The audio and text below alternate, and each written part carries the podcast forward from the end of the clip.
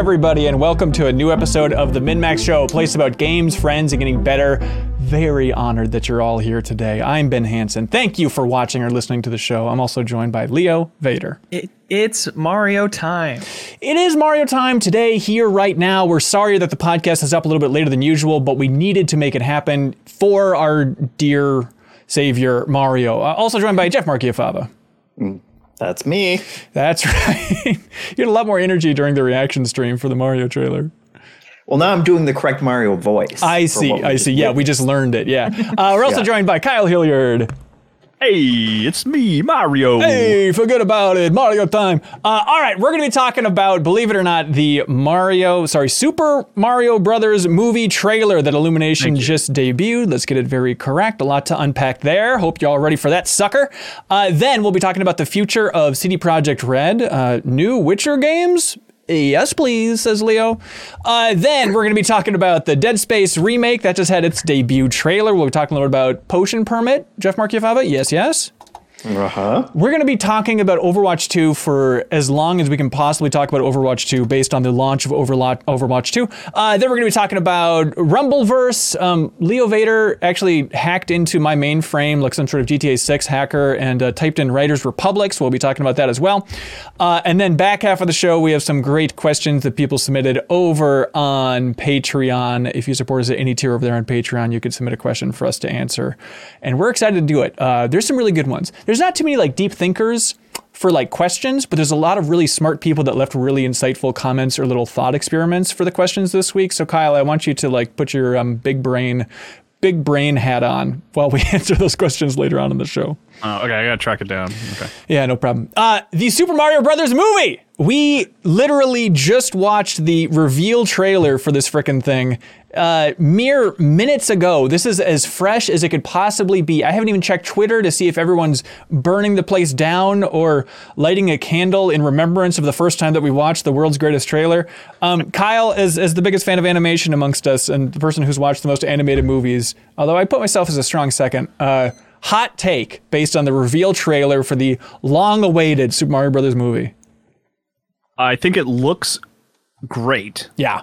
Like visually, like just I think I I've, I've seen a couple people because I glanced at Twitter a little bit, and some people don't like the Mario design. I think he looks awesome. I think Bowser Awesome. looks awesome. Yeah, I think they look true to the original characters, but like have this like extra level of detail. And then in sort of the the sort of the content of the trailer, like I'm excited. I think the movie looks like it could be fun. It, like it just looks ad- adventurous. They have the nice like you know long wide shot of the Mushroom Kingdom and stuff like Yeah. that. And You I mean, know- I, there's a lot that I'm like putting into it because they really didn't show much. Ultimately, you know, Bowser talked a little and, Mar- and Mario talked a little and Toad talked a little, but like, I'm excited. I want to see this. Yeah, thing. I thought it was interesting for them to like open with the big Bowser kind of set piece, or it's like, hey, here's probably just the opening of the movie, just a, a slice of that. So we're still going to be left with a lot of questions about what exactly is going on with Mario. It's kind of his origin story for coming to the Mushroom Kingdom, or so it seems. But I didn't expect for them to open with that much Jack Black and that much Bowser, but. The Bowser design, I do think looks awesome. Like all those close-ups, you can like see the pores in his skin and stuff. Like it's it's definitely it's unique. Um, the Mario design, um, it leaked a little bit the day before. I don't know if y'all saw that from uh, somebody online shared it from like I think it was a McDonald's ad or something like that. It's, I mean, look, we're all gonna die someday, so there's not uh, uh, too much of a point for really diving in and getting too stressed out about it. But there is there is something off, and I'm interested in like somebody doing a frame by frame breakdown or just like analysis of like, here's how the dimensions of his face have changed because it's not quite uncanny valley Mario, but it's like, it's like there's.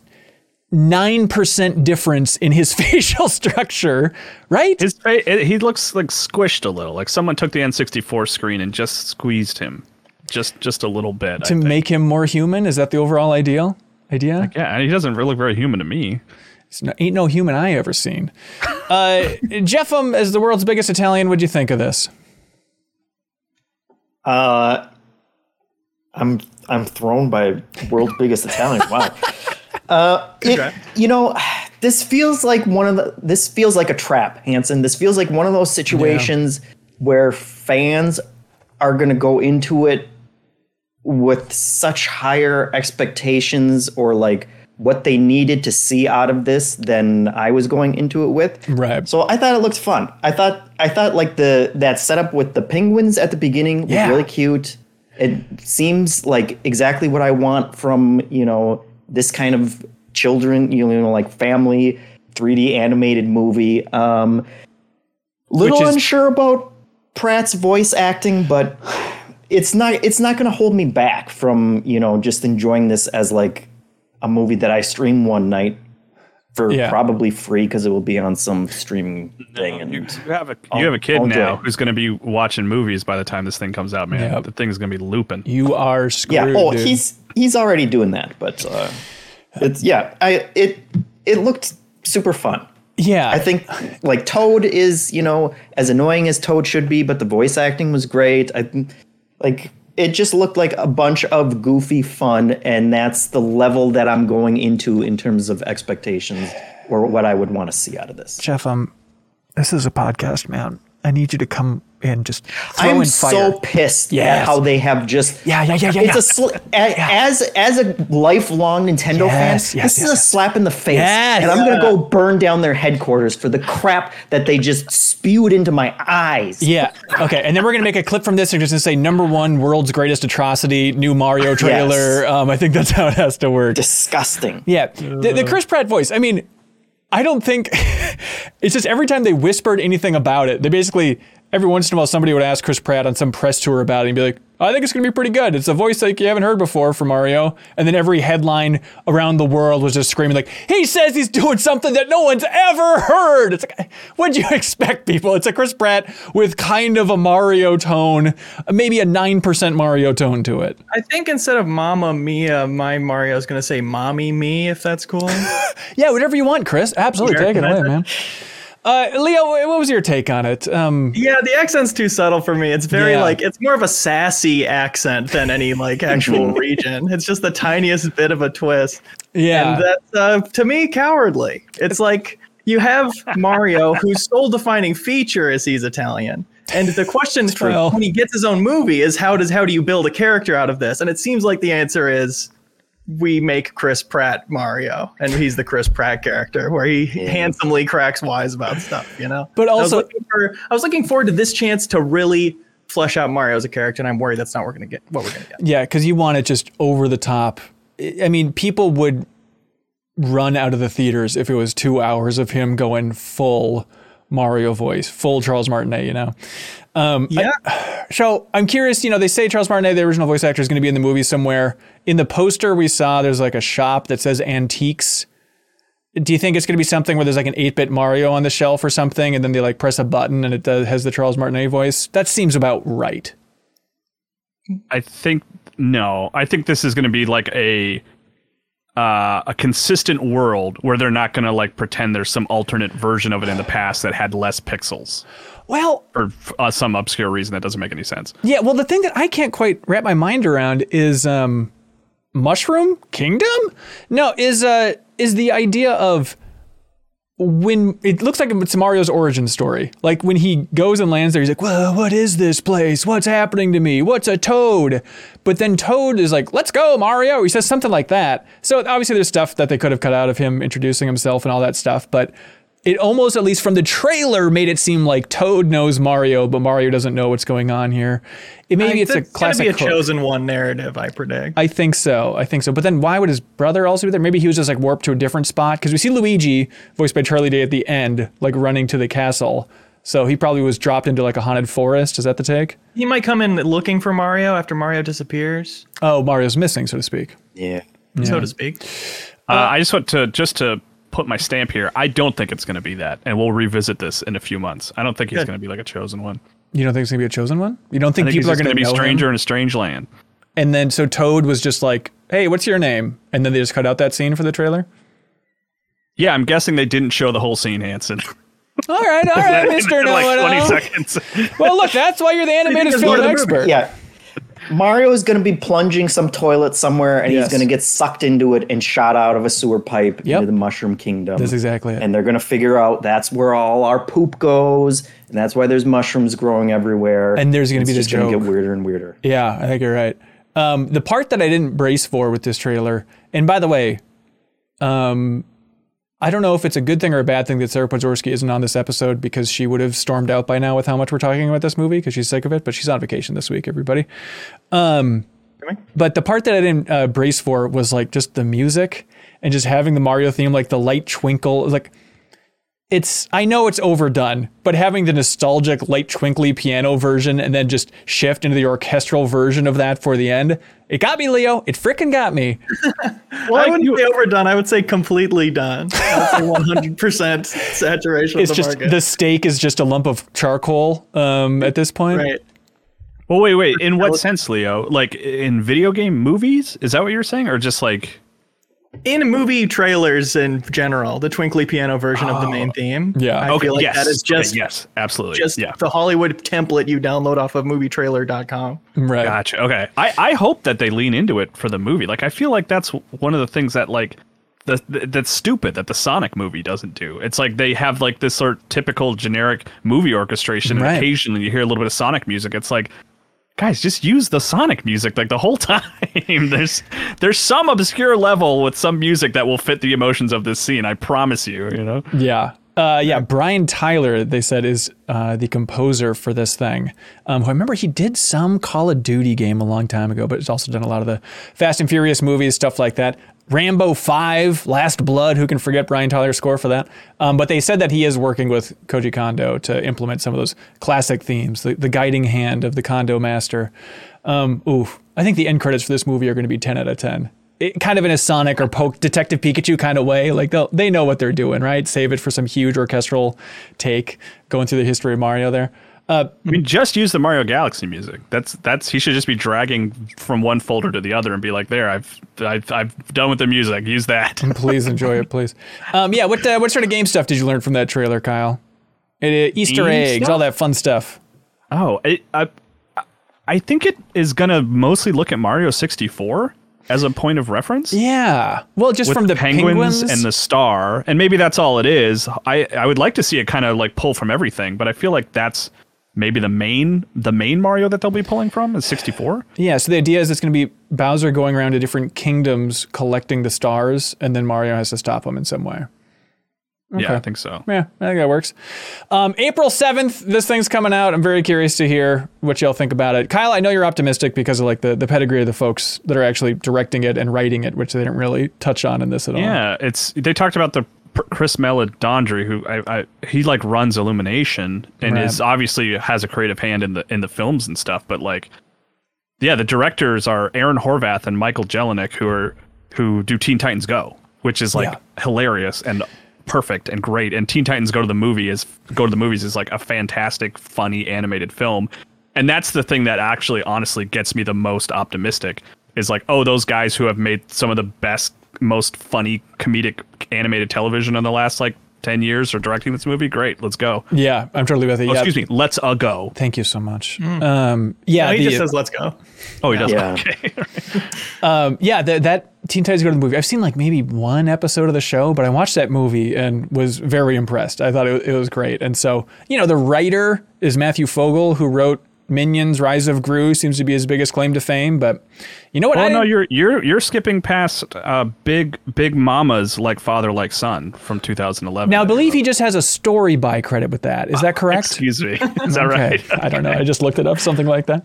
Yeah, Uh, it looks like he was also involved in involved in Lego Movie 2, which I think Oh is, right, which is good. Yeah, like on that story level. Yeah, it's it's all right. Yeah, it's like the third best Lego movie, I guess. That's that's something.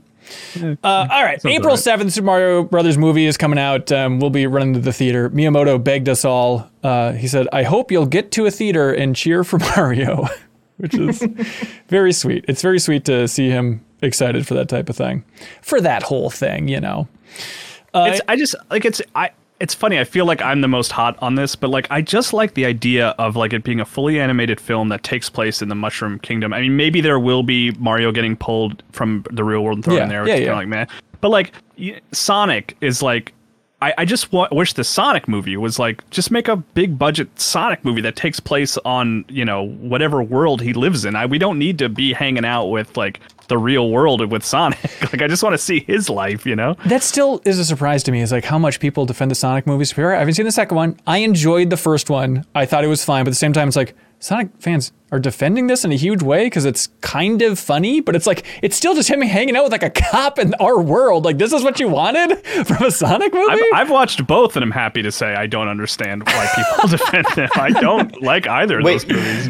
You guys are confused at Sonic fans defending something that has Sonic in it. all Is right, that- all right. is that what's going on here? good Yeah. Uh, Bear Commando, by the way, submitted a question over there on Patreon. They say, Will Nintendo make a Mario game based specifically on the Illumination movie?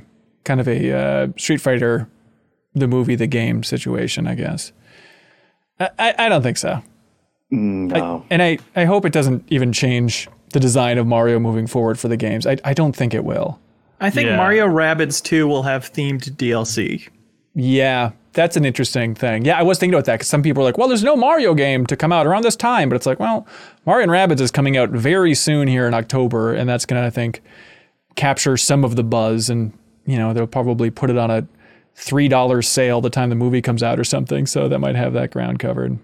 I don't- I don't think there's a world where it would happen, but it'd be super fun if they added something to Odyssey, of like Mm, yeah. just to kind of give you an excuse to go back to that game for a, an hour or two, like oh, like the cyberpunk stuff recently with Edgerunners. Like, Which sounds like a know. stretch, but I mean, man, they added Mario Kart 8 DLC after like 14 years or whatever the hell that was. So you never know. What if they add a new voice pack that lets you switch to the Chris Pratt Mario voice and play the game like that? the I would internet that. would politely nod and move on with their lives. That's all we know. and then we for would sure. get an email that said it sold absurdly well.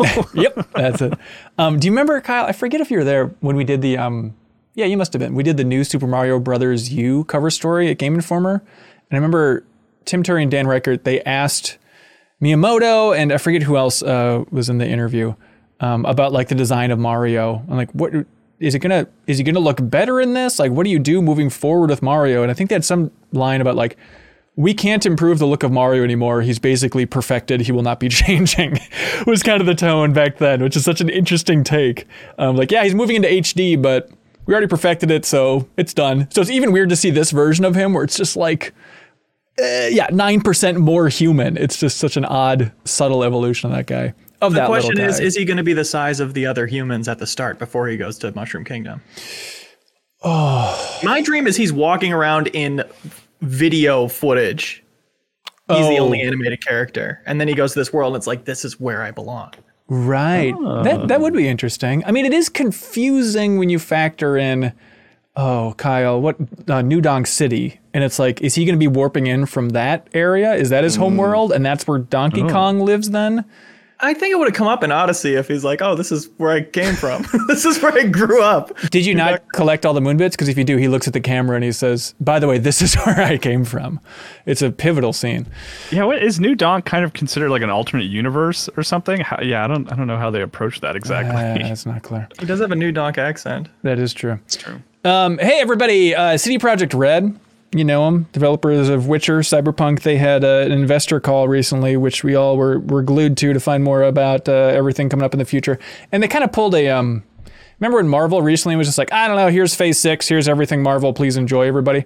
It seems like CD Projekt Red did that equivalent because on that investor call, they're like, by the way, here's six new games. Bam. Don't ask us anymore about what we're working on. It's kind of a Todd Howard calling your shot, you know, we're working on Fallout 5 in the year 2034 and whatnot. Um, did you catch that, uh, Leo or Jeff? Anything uh, tickle your fancy Yeah. from that batch?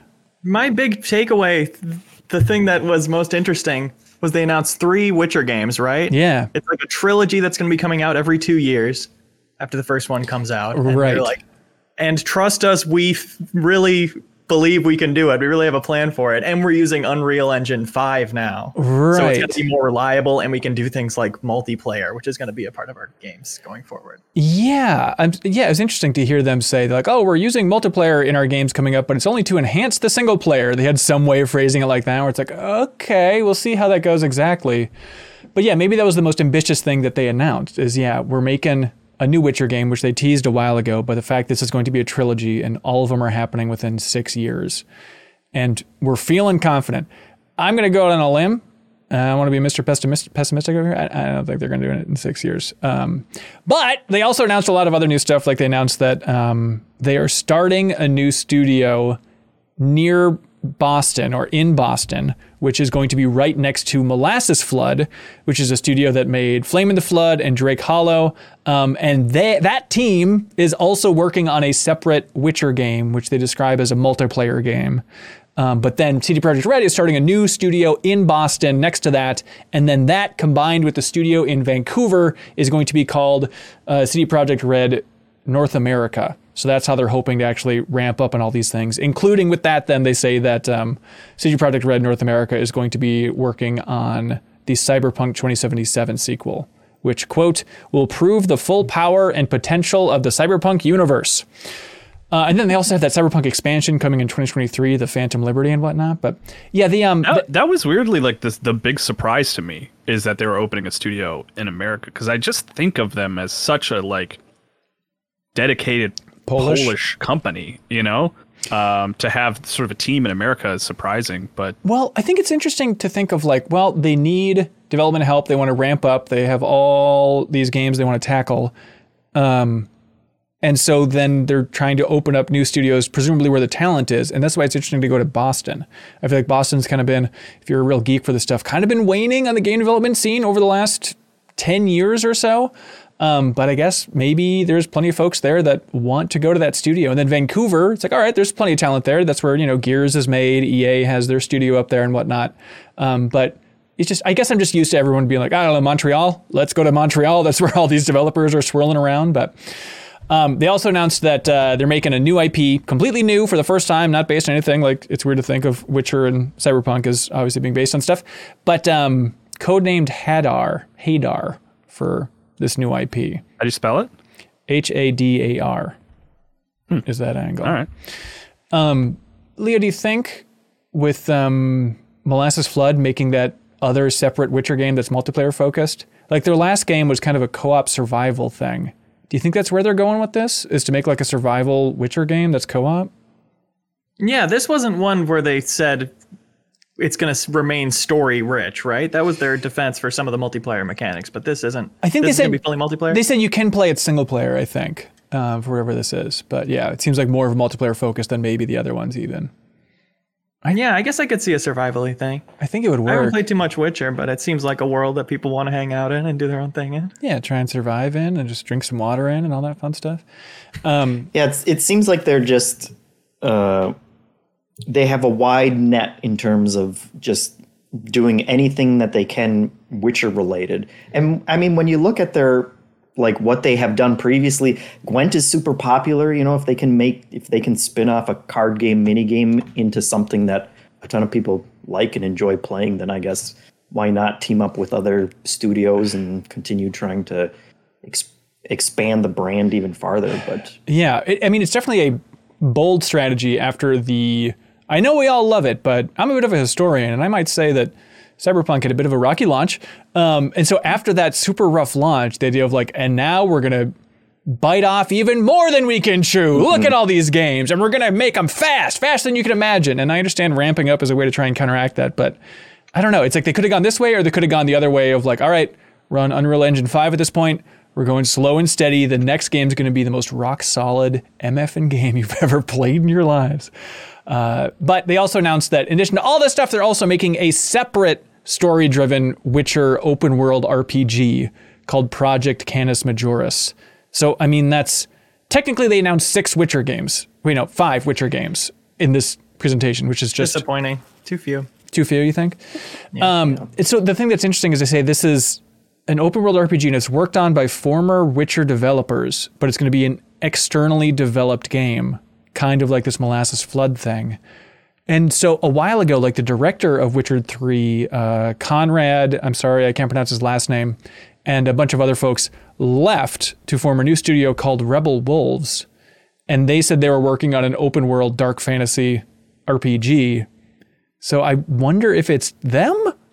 I mean, I'd be surprised if they would want to keep working in Witcher from an external studio standpoint. But then again, I mean, one announcement is pointing one way and the other announcement is pointing that same direction. So it's possible that the director of Witcher 3 will be working on this from an external production standpoint. But Yeah, e- even if it's not them, it is a weird idea of like, well, these people spun off out of our company, but now they're still going to be making another game for us with the same IP. Right. Right. Yeah. So I- I'm curious to see if it will be them. That's a weird, that's a announce it. weird relationship. And why not announce it? If you like, why they already announced their studio, so maybe it's not going to be them. But that's it. That's some production in the weeds type stuff. Hope you're all having a fun time listening to this or watching this. Uh, Yeah, that was mostly for the investors. That's it. We're doing a live episode. Uh, Dead Space, everybody. Now we're gonna have a little bit of fun. Buckle up. Turn the lights off. Here we go. Uh, they announced, or they didn't announce. They revealed the first trailer for the Dead Space remake from EA Motive. Um, Kyle, as somebody who just took the deepest dive into the original Dead Space not too long ago, which you can still find on our YouTube channel or bonus podcast feed, um, what do you think of this official reveal instead of the kind of work in progress stuff they've been showing so far? I mean, it looks great. I, I haven't really been watching the work in progress stuff that much. Like, I'm not that interested in the development of the Dead Space remake. I just Yeah? want to see it and play it. Like, I don't mean that in a dismissive way. I like that they're being transparent and they're sharing that stuff, but just on a personal level, I just I'm just kind of in that mode of like, well, I just want to see it when it's done. You know, um, and it it looks it looks great. I mean, it looks the visuals look great. And there's also like it's very clear that Isaac's going to talk, which I think that was like a known thing, right? They had they announced that because they have the voice actor Yeah. from two and three that's going to be going back. But I didn't expect in like the first big trailer to make that so clear. Like he's regular Yeah. Chatty Cathy in that thing. Uh, but yeah, I mean, I'm, I I I was wondering if I would f- I would feel the same way I felt about the Last of Us remake, where I was like, I understand why this exists. I even played the Last of Us remake a little bit, and I just I don't think I'll, I'll finish it, but I'm like, oh, this is cool, you know. I but this one, like, I I really am excited to replay it, even though I kind of played it recently. I, I You definitely did for the deepest dive. You played the hell yeah, out of it. I, I don't know. I don't know why this is different from Last of Us. I guess because Last of Us had a PlayStation 4 port and it worked on PS5, and there's like all that stuff. But um, Also, I maybe just you haven't. feel- I haven't exi- I haven't been in that world in a long time. And I guess I had been in the world somewhat recently of Last of Us. Not to just keep comparing the two; they're very different games. But um, I'm I'm excited to play it. I, I I'll play it day one. Well, I think it's a better, clear, you know, visualization of the upgrade for the generations when your main character is nothing but metal and the lighting just looks incredible coming off him. It's like it's like how every ship and droid in Star Wars just looks amazing. Then every time they do a CG person, it's like, whoa. you know. So I think just like seeing the lighting on Isaac Clarke's suit here is just like, oh, that looks so damn good. I think it's also just even subtly without like watching all of their developer diaries and things like I know that they're making changes, which mm-hmm. is makes it so much more exciting. The fact that Isaac talks is like, oh, what's that script going to look like? That changes it in a big way. So that makes it Actually, more love exciting. this. this is a great time. I'm making memories. Leo, remember we did that whole video where it's just you adding new voice lines to Isaac Clarke in Dead Space? That's right. That was a good time. Continues to be relevant. That's right. They watched that and just took notes. Yep, I hope keeping so. that I one. hope so. Um, but yeah, so EA Motive's going to finish this up, and then they're working on an Iron Man game, which I think we talked about before on the podcast. But it's still weird to go from a very somber Iron Man to an ecstatic Iron Man. I don't know. Uh, but January 27th for that Dead Space remake.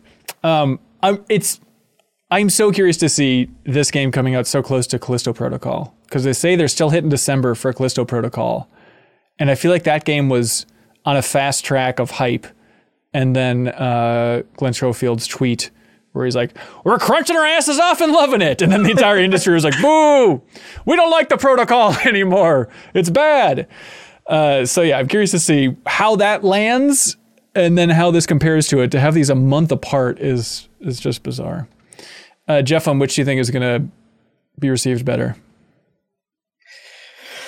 Oh, that's a, that's a great question. Pick your poison. Mm-hmm. Um, I'll say Callisto Protocol. Wow, with that much confidence, unbelievable. With that much confidence.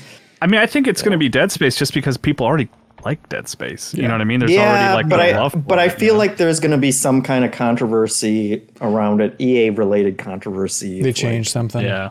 I mean, to be to be fair though, like if you put both in front of me, I'm going to go Callisto Protocol just because it's a wholly new thing. Yeah. You know. Yeah. Um, hey, Jeff, um, you've been um, really busy playing this game, Potion Permit. Potion Permit. Potion Permit. I have been playing that. to be to be fair, you said you were playing it, and I I I in my mind I was imagining like some little cute Steam game where it's like mix the potions together, kind of like a potion sim. I think there's like some witchcraft Oh, sure. thing. I forget what the name of that was, where it's like brew it up, measure the ingredients, um, and then I looked at a trailer and was like, oh, this is just Stardew Valley. This looks great. This And is correct this me if is I'm wrong. You searched potion pervert, and this came up, and that's how you found it.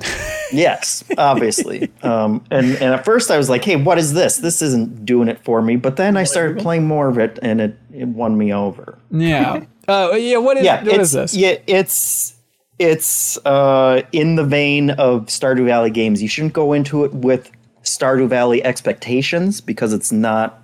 I mean, Stardew Valley is the best type of those games that exists. You can just say best game. Yeah.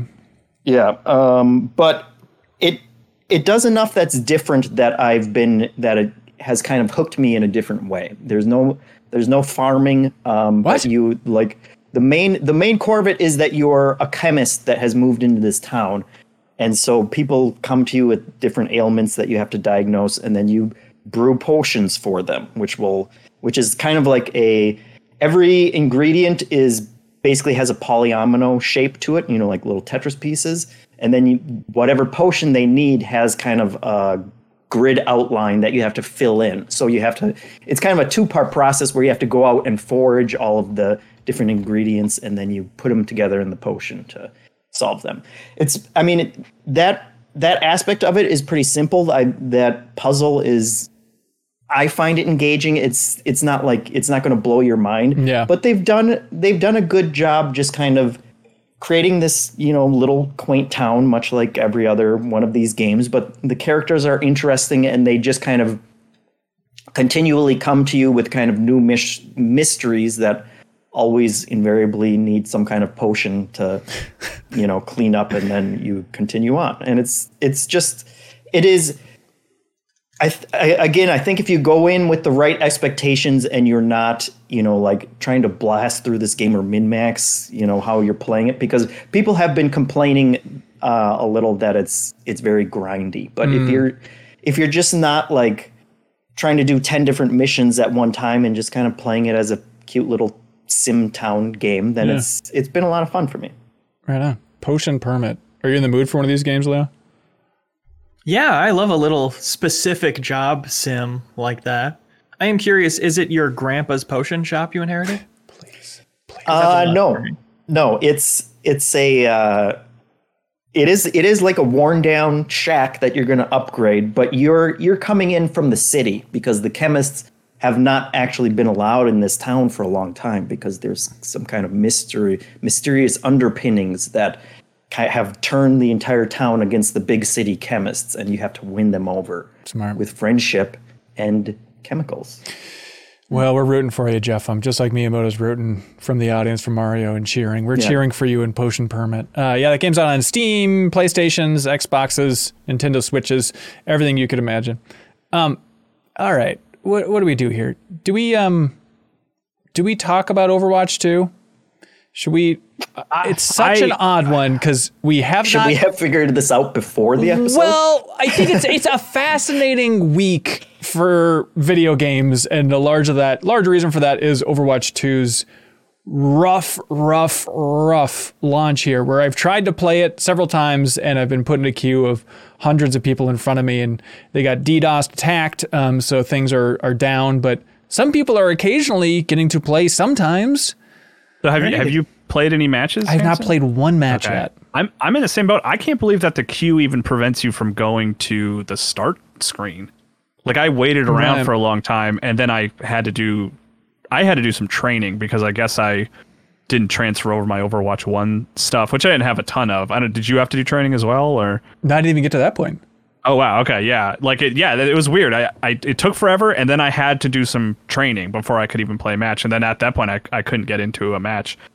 Um, so that's like I don't really have much to offer other other than being really surprised that the uh, um, Winston cutscene starts up when you start the game. Uh, I didn't even from see that. Yeah, that started up for me. I was like, they're still showing this. This like they don't have something new to put here. Like, Wait, it was literally the the opening cutscene for Overwatch One. Yeah, yeah. It played it for me uh, when I started up Overwatch Two. Which Well, that's again, weird. maybe it's because it was treating me as a new save. Like maybe it doesn't show up for everybody, but like I was like Yeah. flabbergasted. I was like, wait, I, I, I could not believe how much of it's just a step to Overwatch 2 from 1. I, I thought it would have more of its own identity, at least in like the start screen, even if it's not in the gameplay. I mean, maybe that'll be timed with the PVE stuff when the story actually gets progressed a little bit. Versus Yeah. it's still kind of where it was when Overwatch 1 came out. Yeah, maybe. Um, Yeah, so it's a bizarre launch week. They are tying the game to you have to put in your phone number, and then they had requirements where a prepaid phone wouldn't work, and they've dialed that back and gone back on that because they got so much blowback. It is just, good. I mean, Diablo 3 was a rough launch. World of Warcraft was a rough launch. A lot of Blizzard games come out to a rough state, but this is this is pretty bad. Uh, and you know, maybe years from now we'll look back on it and this will be a hugely successful game now that it's free to play, which is obviously the big headline. Um, but woof, rough way out of the gate. I mean, I wonder if that to a certain degree is like, at least for Blizzard, like a, a good sign, right? I mean, have they ever really released a truly free to play game like this? Like, was uh, Hearthstone? Heroes of the Storm and yeah, Hearthstone. And then StarCraft 2 was kind of sort of eventually worked in that direction. Yeah. But but this feels more like you know this is a free to play. Oh, hey, Overwatch Two is out and you don't need to pay for it. Come play it now. Yeah. And then and then I think it's you know maybe part of the reason other than the DDoS attacks is they're just getting really overwhelmed. You know. I think it's largely a lot the of people DDoS wanting to play. I mean, that's a very charitable look on it, but who knows? Honestly, yeah. I mean, Yeah. it, it doesn't it doesn't change that the consumer can't play, and that sucks. you know. Leo, you got a lot of like cool online buddies and stuff, and you like playing shooters. Uh, what do you think the odds are that within the next two weeks, your buddies would be like, "Hey, let's try out Overwatch 2? Do you think that A couple of them are already playing it, Oh, okay, there we go. But I don't think I will. And I'll tell you why right now. You can see I'm wearing, of course, my iconic hoodie I got back in the Game Informer days. Who's on it? None other than the silhouette of Zarya. What will always be Zarya, in my mind. her with her short hair silhouette. and right. Overwatch 2, she's got a ponytail now. Oh, are you Oh. kidding me? I could tolerate every other horrible thing you did, Blizzard. but this was too far. I gotta right. draw the line. Yeah, well, we'll Burn the headquarters down, Leo. all right. We'll talk had about Overwatch chance. 2 at some point in the future, I'm sure. Um, there's a lot of tiny details we could dive into for how it's changed and all that stuff. But Leo, it's not time for Overwatch 2 because you're too busy with this free to play game known as Ru- Ru- Ru- Ru- Rumbleverse. Ayo! All right, uh, this is a game that we played for Better Together on the stream last month, and you're like, yeah, sure, I'll try it. And then the the whiffs I've had from you throughout the last month are that um, Sorry, that was really delayed. that's fine. Um, it's that Kyle or Leo, you just haven't left your chair or put on deodorant because you've been too busy playing Rumbleverse. Absolutely correct, Hanson. Thank you, man. uh, this is the melee-focused battle royale that with like a wrestling theme from Iron Galaxy that came out a little while ago. Yes. I think we all have a little battle royale fatigue. That's right. Another free to play battle royale enters the fray. It's uh, immediately annoying, and then it has to recover from that kind of initial uh, reaction. But I think the lesson from this, from Iron Galaxy, and from Apex, from uh, Respawn, is like when a really good developer drops one, you should probably pay attention to that. And I feel like I picked up from the subreddit for this game that Iron Galaxy has been notoriously great at keeping their live games patched well like killer hmm. instinct. People there's always this band of people in the subreddit they're like when people are complaining they say trust me iron galaxy kept killer instinct in a great place for so long. And then sure enough there was like the mid-season update that like they clearly know what they're doing around the experiences people are actually having. We haven't even talked about the games like yet, but I'm just saying all No, that stuff is really encouraging for this as a as a battle royale. I think it's really fascinating. Just like how do you message that as a studio? Like that angle of trust us, we know living games, which I feel like is in the masthead of every game developer right now, and most of them they can't pull it off because it's a lot tougher than anybody could possibly imagine. But that's really sweet that the community is kind of going to bat for them to be like, no, no, no, dive kick was good for a long time, guys. Trust us. Yes, and you know what? This game got a dive kick ability. They Really? in the exact dive kick from dive kick. That's amazing. Cool. That's fun. Yeah. So what is it? I mean, your buddies are playing it too. um, I've taught it to like five different friends over the past few weeks. We've always had a great time.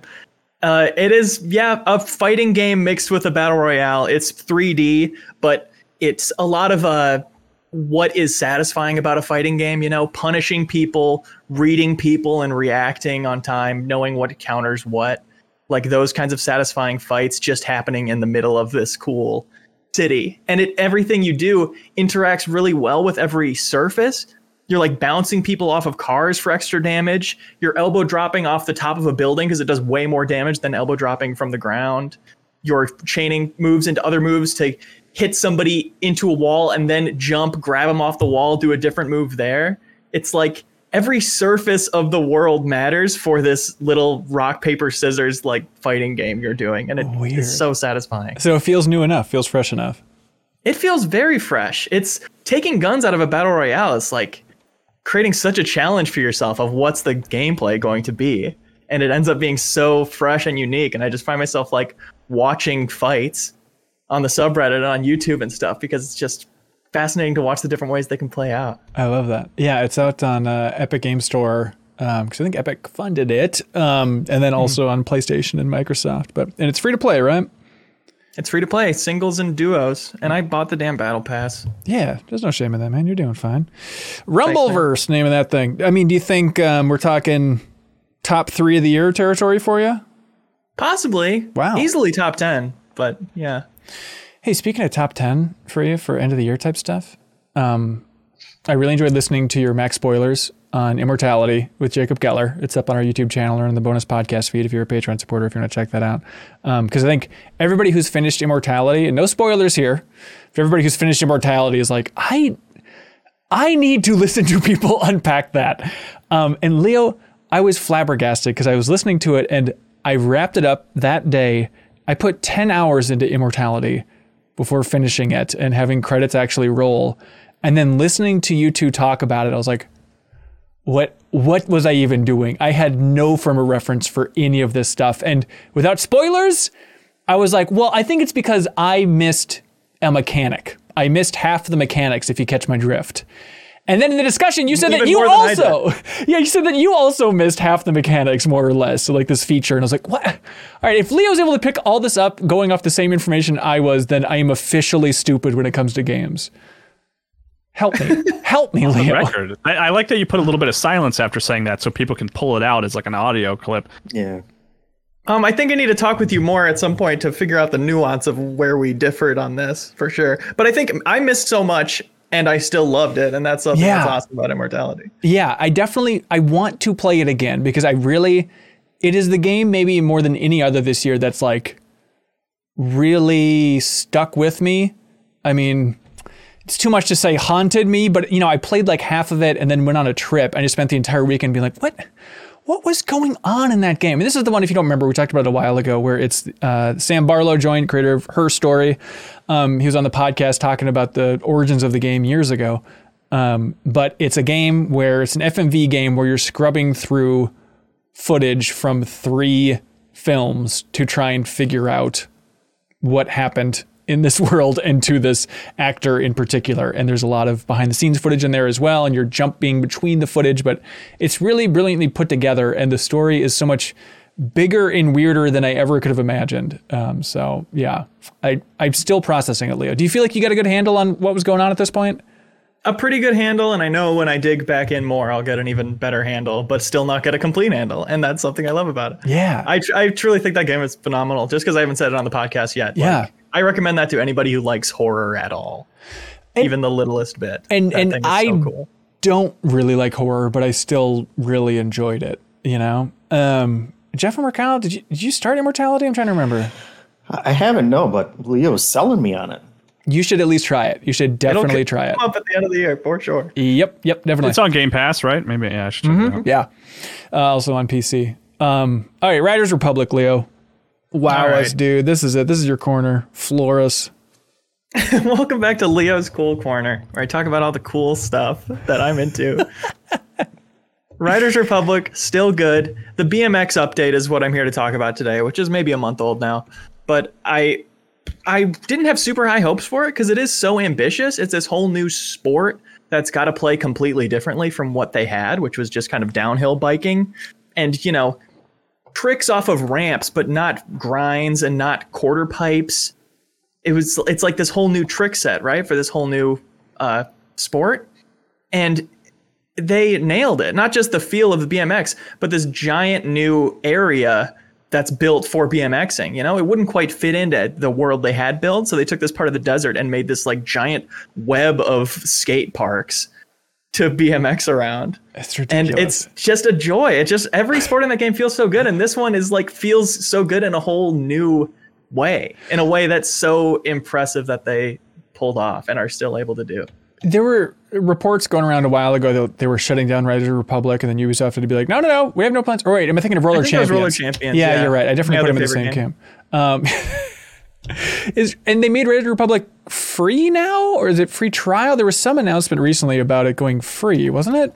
I didn't see anything about that. Oh, it's free for an entire week, free to play until September 12th, I guess. So sorry, everybody, you missed Oh, yeah, they it. do that kind of stuff all the time. For yeah, Please try it. Um, so still, still great, Riders Republic. Still great. If there's new mass races that are the best ones they've ever had, that are kind of GTA Online style, like ramps built out into the air for, you know, Yeah. these like hyper realistic speed racer type mass races, you know, with 60 other people. Weird. I, I, more people would love that game if they tried it. That's a that's just a fact. There we go, everybody. The Republic, please try it. Please put a smile on Leo's face because Please. he needs it. He needs it. Also, I just wanted to live long enough for them to add skateboarding.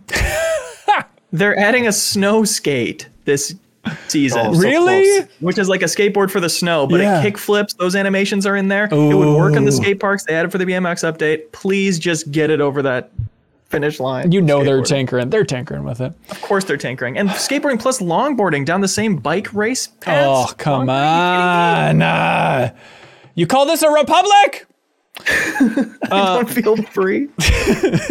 Also, they announced EA announced Need for Speed Unbound is coming December 12th. I'm sorry, December 2nd, everybody. So, Jeff, um, please look alive and get ready for Need for Speed Unbound, the new new Need for Speed game. I'm ready. Did you watch the trailer for it at all? I saw the trailer. You gotta at least like at least they're going for like a unique I- art it- style, and everyone's What going do you like, think of the actors' looks, voices? It looks it looks more more character driven and driven, uh, and yeah, it has kind of a um, little bit of a cell shading. Well, art people were style. saying anime, but it feels more into the Spider Verse, I think, than like or just- Auto Modellista. or Remember everybody's game? favorite Auto Modellista. That's right. Um, all right, Jeff. I'm so look forward to your review on December 2nd for Need for Speed Unbound. Hey, we're, we're rooting for you, Need for Speed. We're rooting for you, but it's I tough to that, get. yeah, the new art style looked cool. Hey, there we go. All right, there's something nice. ASAP Rocky's Italian accent was a little thick. so- Uh, hey, Kyle, do you know how this whole thing operates here? Well, hold on. I just want to real quick Oh, throw yeah. out. Um, I finished the Splatoon three single Oh, player yeah, yeah, campaign yeah. recently, and uh, I I would put that up there with like Kirby and the Forgotten Land.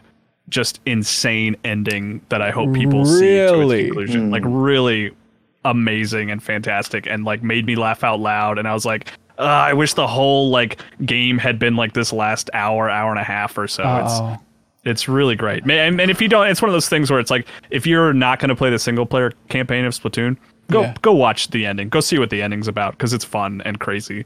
Moment of the year? Um, I mean, yeah, like for me, in terms of just the like surprise so far, mm, lot you of- know, lot of- yeah, I would definitely bring it up for that discussion. okay. He backed into it. He started soft and then he got a little bit stronger there. I mostly want to hear it explained to me by Kyle at some point. Yeah. yeah. How, and how that's the old guy in the sewer, Kyle. That's like Yes. the story story part. I mean, he's a big part of it, and and he also has a few moments where that I was laughing out loud at that I thought was very funny. we um we got a team together, the greatest team of all time to play for Better Together. Um, this month, uh, you can check it out on our YouTube channel where it is uh, Jeffum and Janet, who's actually very good at Splatoon, and then uh, Charles McGregor, developer of Hyperdot, who's also very good at Splatoon. Um, and it was fun to actually have a full team in there, like talking. It's it's what I've wanted from Splatoon 3 since it launched. It's like I want to take this multiplayer seriously, and I feel like in that stream, even though I wasn't pulling my weight, I, I felt like we were taking it seriously, which is all I really wanted, right? But it cracked me up because Jeffum got the game that day, had never played any other Splatoon game, and then was just thrown in the deep end. And I think like that game makes me laugh because it's just so stylish and so silly and so absurd in terms of a game world. And like Jeff, I don't know if it's just your straight man face or something about it, but like the idea of you being thrown into that world and not having any questions about what is happening is the silliest idea to me. well, like I said, Hanson, I played for like two hours before we started the stream. Okay. And I, I feel like I worked through all of my internal questions about what the heck was going on. So by the time we started that stream, you're like, the soundtrack's completely normal. This world's completely normal. I like Yep. paint. I understand it all. I've I've lived in this world every day. Are they squids or kids? It's not really. It's a rhetorical question. I understand this. Yeah, yeah. Um, did you have a good time with it, Jeff? I'm thinking you're gonna keep playing Splatoon three. I did. Uh, yeah, I could see it. I, Eh, pretty you know, happy. if if that if that if our session together had been my first session, then I would have been like, yes, absolutely. Yeah. Having played some solo before that and gotten wrecked, I'm a little iffier on it. But then I I unlocked that aerospray and I was kicking butt with that thing. That is and true. it got much more fun. so MVP. maybe I'll keep going. Yeah, check out that campaign. See how it goes. Uh, hey, Kyle, do you know how this whole thing operates? No. Let me tell you, it's a site. So if you go to your computer or your phone and you go to the browser thing, don't just look at like your tabs, your favorites, however you frame it. I'm on website.com. I'm not seeing it. Oh, that's interesting. Do you see like the white bar above? Try internet.org, Leo. Try internet.org. Okay, cracking in. Uh, Better yet, try patreon.com slash minnmax with two N's, everybody. Go there. You can find a benefit that works for you. There's a lot of fun stuff. A lot of satisfied customers. A lot of satisfied customers. Uh, check it out. Find a tier that works for you and help support independent games media at the same time. We would certainly appreciate it. And thank you to some of our biggest supporters, people like Leder Games. Jeffem, you know these wonderful folks, don't you? I know of them. yes. That's right. Uh, Leo has had his hand up for like Leo has a question. oh, I'm sorry. I was ready to plug uh, Leder Games. Yes, yes, Leo. Internet.org redirects to Facebook Meta connectivity. Something about God bringing the damn it. metaverse to life on Facebook.com. That's Hang on. Internet.org. I'm confused. Is the metaverse is it alive now, or does it need help, like clapping like a fairy? Like we need to bring it to life? We don't believe in it, so it's yeah. that's Okay. it. All right, great. Hey, everybody! Leder Games has Ahoy, their new game. These are the tabletop designers who created Root, one of the most beloved tabletop games of all time. Is that fair to say, Jeff? Um? Yeah, it's definitely up there. Yeah, and so this is their new game, which has the appeal of Root, where the whole idea with Root is it has an asymmetrical experience, right? Everybody's coming from a different angle, and that is the idea with Ahoy, and it's two to four players. And the cool thing about Ahoy, you know, we played it a couple weeks ago and had a good time with it. Uh, but the cool thing is like, okay, there's two players. You know, it scales from two to four. So you start with two players that are like playing this version of the game where they're trying to, you know, own territory and stuff like that. And then as you add a third and a fourth player, they are traders and they're making like trade runs and depending on resources and the runs that they make it changes the value of the territory that the other two players have. So it's a cool overlapping thing. So if you're into and the art is just fantastic as well. Uh, so if you're looking for a new tabletop game you can check out ahoy! Uh, it is coming out later this year. There's a link below if you want to check it out uh, a special MinnMax link. We'd appreciate it. Now here's the thing. Uh, they're very generous over there at Leder Games and they're willing to do a giveaway for the MinnMax community we should have talked about this before we were live on air, but um, what? How about this? How about if you leave a review for the MinnMax Show podcast and include some way to contact you, like an email address or a Twitter handle? Twitter handle's fine, right, Leo? Yeah, it seems Great. safer. Guess. All right. Yeah. Then we'll randomize it and ship you out a copy of Ahoy, the tabletop game. You need to be within the United States uh, for these folks to ship it out. But leave a review for this podcast on your favorite podcast app. And we will randomize it, and you will win a copy of Ahoy. Also, thank you to our friends at iam8bit. This is interesting. They want everybody to know about the new NES game that they're releasing called Oh boy, Car- Garbage Pail Kids, Mad Mike, and the Quest for Stale Gum. There's a lot going on here, Kyle. So this is a new NES game that is a long lost NES game, is the way they're framing it. You read into that however you want to read into it, but it is a game that will totally work on the original Nintendo, and it is a Garbage Pail Kids themed game. Well, And it with like, comes like with- a cartridge you can plug into the NES. yeah, exactly. Oh. And it comes in a retro style box. They point out it's it's very cool. Um, That's a cool looking cartridge. I love the colors. yeah, isn't that sweet? It's like a yeah a pink and a blue. If you're not watching the video version, Kyle, I assume you were a fan of Garbage Pail Kids. Uh, no, my only familiar Really? familiarity with them was like uh, scrolling through the channels once and seeing the, the movie and just being just flabbergasted, which is a word I've used already today. That that movie exists. I can't believe that's a movie. hey, they're making the game now. Here we go, everybody. It's called Mad Mike and the Quest for Stale Gum. Uh, the cool thing, Leo, uh, Drew Scanlon from Giant Bomb fame, he's a producer on this game. Isn't that funky? That's awesome. Yeah, so him. you can check it out. Uh, go to iam8bit's wonderful online store, and you can use the promo code there, Cereal Monsters. Cereal Monsters, cereal as in breakfast cereal, no space. Uh, this is listed below for your convenience. Cereal Monsters to get 10% off everything under $100 and help support iam8bit because they're one of the coolest companies out there. And at the same time, this help support us in a big way by shipping out a prize to the MinnMax community each and every week. Whoever submits the greatest question of the week will win a prize. So this week, iam8bit is shipping out a copy of A Monsters Expedition on the Nintendo Switch. All right, a lot of good questions here submitted over there on Patreon. Y'all ready for community questions? Yes. Great. Ooh, Leo, dare I say, I think this is a well-oiled machine of a podcast at this point. What makes you say that? Uh, well, you know when we started out three years ago and we're fumbling. What's that? Wrong. Sorry, I'm trying to put some put a wrench in the gears here. Oh. Anyways, Randolph Sparks writes in to say, "Hey, is the 1993 Super Mario Brothers movie so bad it's good, or is it just plain bad?" I think it, it's not like a great movie, but I do think people are too harsh on it. I think there's some interesting, weird, fun stuff in it. Really? Yeah, it's, I it's entertaining. yeah. Um, you you will enjoy your time watching it. You'll be fascinated by it. Like if you've never seen that Yeah. original movie, Leo, have you ever seen it? Long time ago. Okay. God, I remember probably in 1993 being on the bus and having a neighbor kid explain to me that his favorite movie was called Super Mario Bros. It was it's the best movie ever made. I needed to see it. Um, and then I saw it. Wait, and- hold on, hold on, hold on. Zooming out. Were you aware of Mario at this point? Yeah, I think I would have been. Yeah. Okay, Um, all right. Yeah, I probably played the NES at like you know my uncle's house or something.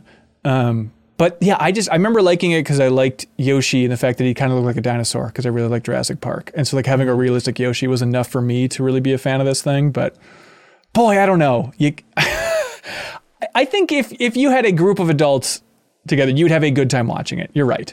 I don't think it's like Yeah. yeah. It's cohesive. You know what I mean? It's not. It's like it has a plot with a beginning, a middle, and an end. Okay. Whether you like those beats or think they're good is another question. But it's like you will you will walk away uh, satisfied with uh, with uh, the story. And everybody remember Kyle's review of the Mario Brothers movie from 1993 the next time he recommends a game. I'm just saying, just keep it in mind, everybody.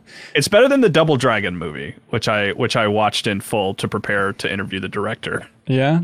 What'd you learn from that? I've never even seen that. Uh, It's weird. It's it's. I mean, there's. I you can go find that old feature that I wrote. I'm sure on Game Informer, but it's it, it was fun to hear him talk about it. It's a weird movie. It's it's very strange. There we go. Hey, there you go, everybody. Uh, Dan from Canada writes in and they say, My son will just have turned three when the Mario movie comes out, and I'm thinking it might be a great first movie theater experience. He likes the characters and he loves TV. what more do you need? uh, do you think this is too young? When did you see your first movie in a theater? What movie was it? I saw Lion King when I was four, and the stampede terrified me, and I cried the whole time. Yeah, that's rough. Elephant Graveyard would be scary too. That that seems challenging for four. I don't I don't know how old I was, but I mine was Great Mouse Detective, and I think it was like a reissue of the film or something in theaters. Oh, weird. but that's my first memory of going to a movie. Have you asked your parents if they remember if that was actually the first? No, yeah, that's yeah. I should ask them because they, they probably that seems like a, a thing that they would remember. Like I don't think I'll ever forget Claire's first movie. You know, Which was it was Lego Movie, and she was arg- arguably young. I think she was two, like she was over two, and we we we were very thoughtful about it. We're like, we're gonna go on like a Monday morning at like eleven o'clock, a few weeks after the movie comes out. So it's like just us. So if she wants to get up and walk around, like she totally Yeah. can, and it was good. It was fun. I uh, I just rewatched that clip from that movie. Um, Chris Pratt's finest role, other than the Mario film, obviously. But it, it cracks me so much when they're going into that Wild West saloon, and is it Wyldstyle? That's the lady's name. And she's like, "All right, just be cool going in there." And then he bursts through the door. He's like, "Hey, everybody!" uh," and He's screaming, and she pulls him back, and she's like, "You need to be cool. Go through here and just be silent. Just be like a bar stool." And then he busts back through. Hey, I'm a stool. Somebody sit on me. Anyways, that, That movie movie's cracks me up. great. That movie holds up so well. The original Lego movie is so funny. That's great. Um, I don't. The sad thing is, uh, my parents didn't remember. I asked them not too long ago what the first movie I ever saw in the theater was, and they, they didn't remember. And so I'm trying to do like the math. Like I was born in '87, and it's like Beauty and the Beast came out in 1991. I'm sure it was a Disney movie. So it's like either either that or DuckTales, the movie came out in 1990. Like maybe my parents would have brought me to that. I don't know, but it's weird. I think the first movie that I remember. This is just like a weird early memories. I remember watching a movie and for years, I just never knew what it was. And in my memory, it's like the first movie I ever watched at home, but that can't be true. But I like was watching my parents watching it more or less. I was like, what is that movie where there's like that boy in like the jail? What is it? And it wasn't until I was like 10 that I finally realized it was Spielberg's Empire of the Sun. It's like just just a weird, really vivid memory of watching that movie. I think it was like my first one that I really watched at home in a big way, which is a, the wrong movie to watch as a kid. Jeff, um, yours was a trip to the moon. Uh, it- yeah, it, it was it was the video of that train going into the Right, tunnel. that's Um, right. Oh, okay. Yeah, Trip to the Moon came out later, I believe. Yeah. as a sequel in a lot of ways. Um, LB uh, writes in and they say, Hey, MinnMax Show, I keep hearing the comment Overwatch 2 is just the same game in a negative way. Isn't FIFA, Madden, and Call of Duty pretty much the same game every year? Everyone still buys them up. On release day, there was over a half million people watching on Twitch for Overwatch 2, so I do believe there is hype out there. Just a horrible marketing plan from Blizzard. It's just my two cents. Love the show. Thank you, LB. Soccer's the same game every year. To be fair, they don't really have a chance to redefine. They don't it. change the rules that much. Yeah. So you're saying that okay, if it's based on a real thing, what what are they supposed to do other than hey, we threw the guy from the Apple TV show in this? We're introducing multi-ball this year. right. Yeah, I guess That that's would fair. be pretty cool, to be fair. and the they Call- really. the Call of Duty thing. It's like, well, I, those- By the way, Janet's like screaming probably right now, just like, yes, they do that kind of stuff all the time. you guys just ignore yeah, it. probably. Uh, but like Call of Duty, I mean, they shake they shake up enough. The campaign's always different if there is a campaign. Like, I I understand getting sick of Call of Duty changes. releases. That's right. That's right. Still guns.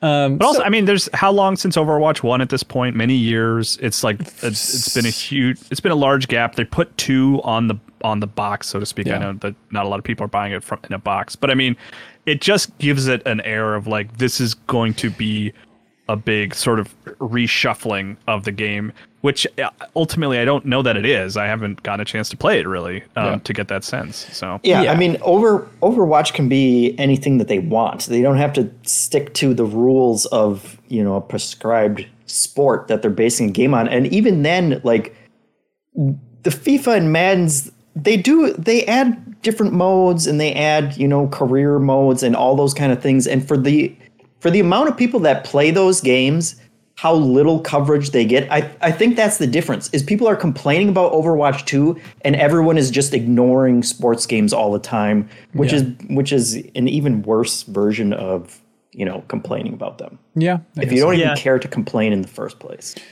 Yeah, I, I have no idea how people feel about FIFA to be honest, because we didn't let Janet be, Janet be on this episode. That's right. That's right. She was clawing to get on. Um, yeah, I think um, you know, uh, still too early for us to judge this game in a huge way, but I think just there's so much uh, expectations for like a Blizzard sequel. You think of like StarCraft one to two, Diablo one to two. I mean, Obviously, we want to put Overwatch 2 review in the headline for SEO. But that's right. That's right. We want to get a look at the menu sometime soon. Just, it would 13 more people would watch this episode, Leo. Can you imagine the day night difference? We're in the money. Kit N writes in and they say, given the lofty plans of CD Projekt Red to make an entire Witcher trilogy in six years and Overwatch 2's lackluster launch, what is the best sequel that came out in the least amount of time of the original? I love this question. I think this is excellent. They say, was- I know the answer. I, ooh, all right. I think I know the answer. I think- um, I I think, I think, I think I know the answer actually. Um, Kit N says, I'm thinking Left 4 Dead 2, which is Yeah. one year later, 2008, 2009, that that's the best sequel in the shortest amount of time. I guess I feel like people were upset how expansion packy that felt. I'm sure. time. I'm sure some folks were. I bet it didn't review as well as Left 4 Dead 1. Um, all right, Jeff, and what's your correct answer? Oh, Because I think I got it, and I think you're wrong. Should we say it on the should we say it on the count of three? yes, we should. All right, count it off, Leo. One, two, three. Grand Vice Theft City. Auto Vice City. City. Yes. Yeah. Wow. We know it. We know That's a it. good answer. That's really yeah. good. Yeah, that's one year. Technically, under one year, Rockstar was able to create Vice City. Insane. And hang on, I'm Googling it, and everyone was healthy and happy on the development team. Like, I don't know how they pulled it off. That's unbelievable. What a feat.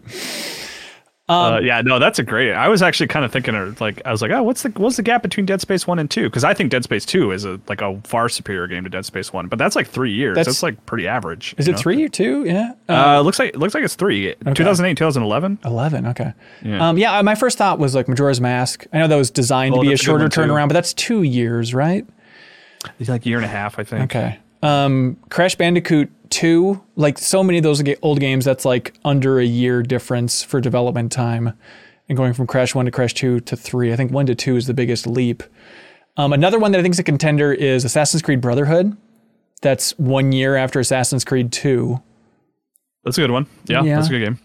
Also, what about this? I know it's not out yet, but dare I say it? Pokemon Scarlet and Violet, Kyle? If you think of like the fact that last one came out this same year, That's a big old months ago. asterisk. That's Yeah. like that doesn't count why? because Arceus is not a mainline Pokemon game It basically as much as it should is. be. It basically is. Um, did you watch the new trailer today for Pokemon Scarlet and Violet, Kyle? Uh, no, no, I haven't actually. Um, they confirmed that remember Tera types or Terra Terra terraforming Terra sty, Terra Terra picata. Remember the whole You've thing. said a lot of words, and I don't know which one I'm supposed to grab onto, so I'm going to say no. Well, they- like they revealed that Pokemon can become crystallized Oh, okay, Yeah. That's what it is. Um, they revealed that yeah, that any Pokemon can terastallize into any type. So it's wild to think of them creating models, let alone moves and all this stuff. For like every Pokemon now can turn into any type. It's a bonkers amount of possibilities in there. Um, so that was like the Is this thing the from it. is this the Pokemon game I should finally play? I think Arceus is the one. yeah, probably. I mean, I I'm already in the camp that Arceus is going to be a special weird anomaly, but I'm I'm curious about Scarlet and Violet. But I feel like the epiphany of like what it feels like a whole new Pokemon that was kind of Arceus earlier this year. Um, I would recommend it. I think it's great. Uh, Zachary Sweet says, "Oh, in response to last week's uh, question about which game would be better with the character's moveset from Super Smash Brothers, I want an F Zero game that is half racing game and half side scroller beat 'em up with Captain Falcon's moves from Smash. This would solve the issue of it being too short and separate itself from other racing games. I think that's a good idea. And What if it was play like Pursuit Force style, where you jump out of your car onto the other car and you fight on the hood or whatever? That sounds good. up, That sounds great. back to your- Sounds wonderful. There's a scene in the movie 3000 Years of Longing where a character leaps from one horse to another horse. And I was like, oh, it's like Pursuit Force. No, my wife was like, what are you talking about? now kiss me. Don Walton Jr. writes in. Um, this is this is the type of comment that I like, where they're not asking anything of us. They just want to lay down the facts. Everybody. Don says, with the demise of Stadia, so much of the conversation online amongst gamers and journalists has been flippant and almost celebratory in its failure, with so many misconceptions about what it even was. And that is a failure on Google's part. Not advertising well and not correcting misconceptions, the whole Netflix of gaming thing, or that you had to subscribe to play the games you bought, both are just incorrect. Many developers were surprised by the news on Thursday that their projects no longer had a platform with no advance warning. But as of last week, over 150 game trials were available to play for free without an account on Stadia. Steam is running their Next Fest demo event right now, and it'd be so nice on a service like Stadia to fire up all those demos without having to install any of them. I can go on and on, but it was really something special that everyone loved to hate for some reason, including Google apparently.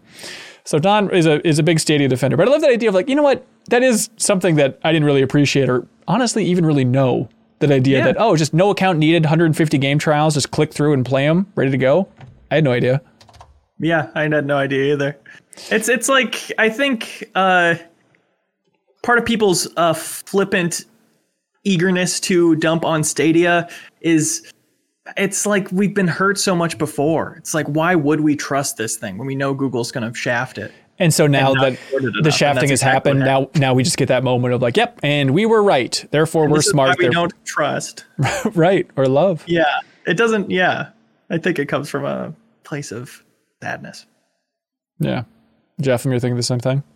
Yeah, that that and just the Ebach right now is saying the tech was great um, in Yeah. the comments, but just just knowing that streaming a game isn't like our internet infrastructure, I guess, if, if you want to place the blame on something else other than just the concept of streaming games, like it just wasn't up to snuff. And I think a lot of people understood that from the beginning. And there are certainly caveats in some games that worked great on it. And if you had fast enough internet or whatever, but I think there were those of us, and I'm not flipping about it. I'm I'm more just kind of angry that Google ended up doing exactly what we they were Yeah. what Google was going to do. But but there is that that feeling of from the beginning being like there's there's so many examples of technology in the video game space that get hyped so much because there's money in hyping it up from these companies. And then a couple of years from then it's just like completely flatlined. And normally people lose all their money you know that they invested in. And it's nice that google gave all that back but it's That is just, crazy, yeah. yeah. It's mm-hmm. it's it's being justified in your skepticism and then kind of seeing that play out that again i'm not i, I was not celebrating when i heard that. I was just a little more angry than anything that Yeah. google is still google Yeah, I wonder if I was bullish on Stadia just because like I was in the room where they announced it at GDC and like just to have all of that message messaging and being in the center of it and all that messaging was no no no we're serious about this. This is a real thing. It's not going to be the classic Google dump where we try something and then a year and a half later we get rid of it. We're in this for the long haul. Like the CEO of Google's on stage saying like read my lips we're in this for the long haul. Gaming's a big priority for us. And then Phil Harrison was doing 6,000 interviews saying the same thing. It's like, yeah, no, the thing that we obviously saw coming ended up coming to pass. It's just such a, it- was it like four, five years, four years? it was 2019 when they unveiled it. 19. Okay. Yeah. All right. So, I mean, more than a year and a half at least. Uh, sure. I guess that's true. what more do you want That's Yeah. it. Uh, I, one thing I hope they do, I, I, I I will be receiving some money uh, for my Stadia purchase, which I'm very happy about, and, and pr- and just like blown away that they're willing to do that. Can But we unpack that a little bit? I think it's mind boggling that idea that Yeah. they're refunding all games purchased and all hardware purchased. Like, That- so it's That is bananas. to avoid a class action lawsuit i'm sure you think so? Yeah. i think so i think it's just don't even Uh, don't even open that door just pay everyone off yeah. and go your separate ways i think But So I- the one thing I, I do hope they do is I have a controller, and it's uh, the, the one thing that like the, the thing that people always would say about Stadia, even if they were like you know complaining about it, they'd be like, yeah, but that controller is pretty solid. Apparently, it's like a software issue where they could like make it Bluetooth compatible. Uh, they just need to issue some kind of update or something like that. Because right now, if you want to use a Stadia controller, you have to plug it into your computer, or you can connect the controller to Wi-Fi to play Stadia games. But like, hmm. I hope that they issue an update to like let it just be used as a standard controller wirelessly. I would love that. I would make that my main PC controller moving Really? forward. Huh. Yeah. That'd be nice. It'd just be that weird moment of like, where they said, oh, Nintendo Switch now works with Bluetooth. Here we go. And it's like, what? You could just have done that the whole time? Yeah, and to be clear, like that's just the sort of the headlines and rumors that I'm seeing. I don't, I don't know if that's actually if it's actually that simple, but if it is, I, I hope it's something that they will do. Yeah. Uh, Jerry Young writes in and says, Hey, MinnMax, uh, are there any big what ifs you think about in the history of the gaming industry? One thing I think about is what if the PlayStation Nintendo console was a success and that partnership continued? Yeah, that'd be a weird one.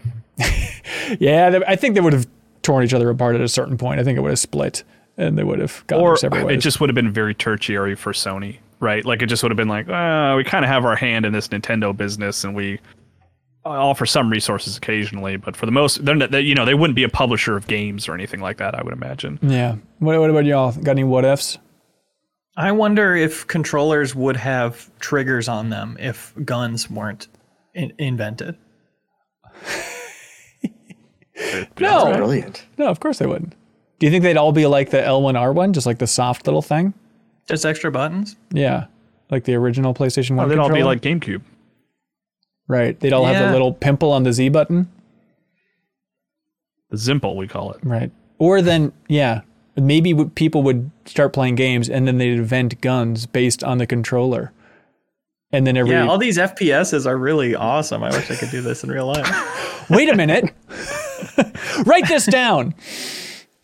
That's good. Uh, speaking of FPSs, I'm always curious, like, what would have happened to Halo and Microsoft if Halo would have stayed an Apple exclusive? Would have been the strategy game it started off. Um, Yeah, as, even like right? at RTS, yeah, if it just stayed as that, you know, like Microsoft probably wouldn't be in gaming at this point. Yep. I, I think that's a fair bet. Or Yeah. they'd probably be doing some weird streaming Stadia like thing, and we'd all be laughing at them, I would have had a more vibrant and full childhood as Right. a Mac gamer. right? God, What if Miyamoto just became like a cartoonist or something? Just went down that path. Didn't act because the story about him getting hired at Nintendo seems so like circumstantial. Like he just happened to like show up one day somehow, and uh, Yamauchi, who was just like, "There's something about this guy. Let's hire him." You know. suspicious. so he's just like a cartoonist down on the boardwalk or something. I'm just trying to think where would he be if he wasn't in video games and still be an artist. When I say cartoon, I mean like doing anime and stuff like. I don't mean like a guy doing caricature Oh, just I on the see. beach. I see. Oh, I'd like to see that too. The King of Sting from Miyamoto. Um, I remember in the rapid fire with Miyamoto, we asked him like, if you weren't in games, what would you be doing? And I think he said, I'd be doing anything as long as it's fun. so he'd probably be like a sandwich artist or something.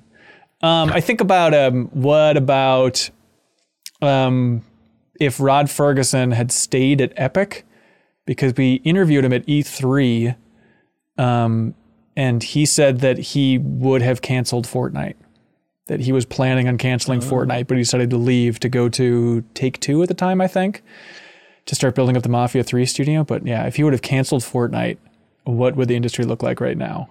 Wow. I I love that question. tidbit, by the way, and I like that he's like can reflect on it enough to be like, yeah, I would have canceled it, and Yeah. clearly there was a that would have been a bad decision. you know? Or would it have? The world who knows? wouldn't know how to dance. We would have all been playing that uh, MOBA. Remember that just got absorbed Paragon. into Fortnite. That's yeah, we all remember it. We'd Remember, still be getting loot boxes instead of battle passes. right? Remember when they released that new Unreal? And then we're like, it's kind of out. Uh, look, it's Fortnite, everybody. That was such a weird anomaly from Epic's history. Right. They're a weird company. Remember when they were making Infinity Blade Dungeons? And Rod was really pushing that up the hill instead of Fortnite? Well, now it's in Fortnite, right? Isn't the blade in Fortnite somewhere, or it was Is at it? one point? Yeah, That's I think cool. so. It was just there. It was hanging out. Anybody else They got would have made Sha- They finally would have made Shadow Complex 2 instead of all this stupid Fortnite garbage. Uh, has anybody else got a what if? Good. That's Mario it. That's spoke normal. Yeah, just imagine. Go Fish writes in. Well, you can find out on April 7th, everybody. Uh, Go Fish writes in and says, Hey, Ben on the Horts. Uh, I was catching up on the Trek to Shrek playthrough, um, and Ben mentioned that he is missing the community sharing Better Quest goals in the comments, so I thought I'd share a recent win. My year long goal this year was to lose weight with no specific number in mind. But so far this year, I've lost 50 pounds. Hell yeah. Wow. Congrats. Uh, thank you to Core Hansen and the community for Better Quest being a big part of my inspiration. This is the Better Quest uh, channel in the Discord is thriving with people throwing their goals in there and uh, being held accountable in a, in a lightly supportive way, all that fun stuff. So they say, hey, do y'all have any current, past, or future fitness goals? I want Uh, to get into yoga. Oh, um, what's your strategy? Uh, do yoga off YouTube. Have you heard of yoga with Adriene? That's the one I've done so far, as Yep. recommended by my girlfriend's mom. Yep, yep. She's subtly the most influential person on earth, as far as I can tell. yeah, Okay, how'd you how'd you feel after doing it? I felt great. I thought she was a great teacher. It was interesting. You know, her philosophy seemed to be a lot of uh, don't worry if you're doing it exactly right. It's more about having an experience with your body instead of trying to like replicate this drawing of a pose of a person doing this perfectly. Yeah. Are you in it for the mental or the physical? And don't cop out and say both, dude. Um, I hate the physical aspect of it. I'm only in it for the mental. aspect. All right. All right. That's sweet. I love it. Um, do you want to slap it on as a Better Quest goal, dude? Uh, what would the goal be? Do it once a day or something for the rest of the month? Um, I'll think about the specifics of it because it does make sense as a better quest goal. But yeah, I want to make sure it's a, something I can actually promise. Sure. Uh, has anybody else got a hot fitness thing? Uh, I've been getting back into like riding an indoor bike Ooh. and have been doing it like every other day for like the past two months. Look at you Because like in the past, I would when I would get into these things where I was like, ah, I need to work out more, and I would include yoga in that. I would be like, I'm going to do YouTube yoga and I'm going to ride the bike every day forever, and I just would, and I would for like a month, and then I would hit a wall where I was like, I don't want to do this anymore. So now I've kind of been like, all right, now I'm just going to do with this stuff every other day. and so I don't hold my health mm-hmm. self to like quite as high a standard, and that has actually helped me a lot to just have you know have days where I'm going to be like, I don't have to ride the bike today, and I'm going to be okay. I'm going to live. You know. Have you tried? If you started this a couple months ago, have you tried biking outside? Because it's a thousand times more fun. No, I've done both. Yeah, I actually. Well, it's funny. I get into. I did. I do ride the bike outside a lot. I haven't really done it this year, uh, but I do enjoy that quite a bit. But I, I also like I don't know the just to have like a 20 30 minute ride and I, I that's where I was watching One Piece so much. It was nice to Ah, connect okay. that to like exercise because I was like, "Oh, I'm looking f- I'm getting into this show in a big way." That's the thing I look forward to now is I'll watch a bunch of One Piece while I'm on the bike. So that that helped me sort of stick with it in a, in a surprising way. Yeah, that's nice.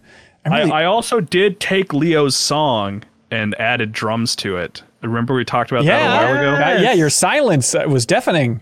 I I don't know where my laptop is. I should have like sent it to you ahead of time. I forgot. I'm dying to hear that. Yeah, just send me the link every other day. You'll be fine. yeah, I mean, I do. I could maybe Go get it. Go get it. Go get Go it. fi- all right, let me see. if I can go find it real Okay, quick. great. Um, Hugo Aguilar writes in and says, "While Kyle's gone, I got some crap to say." No, uh, hey, co- cohorts. Uh, I just want to say, please don't sleep on Grounded from Obsidian. I'm pretty casual when it comes to survival games, but I've probably had more fun with friends playing this than anything else this year.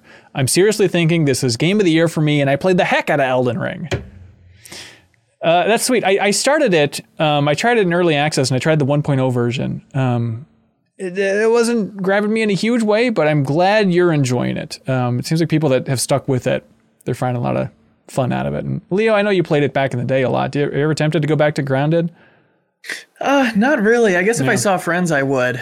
But yeah, it's it's a really well done crafting survival game. But I feel like there's just a ceiling on how much I can like those personally. uh, Just as Yeah. far as different genres I like. That's I'm always confused. It goes back to like you being like meh to the concept of Valheim. It's like you like systemic driven games, you don't like a lot of story in your games, but for some reason the survival crafting stuff, you're hitting a tree and getting branches and hitting a rock and getting rocks and putting them together to make an axe is Yeah. I've just so many times.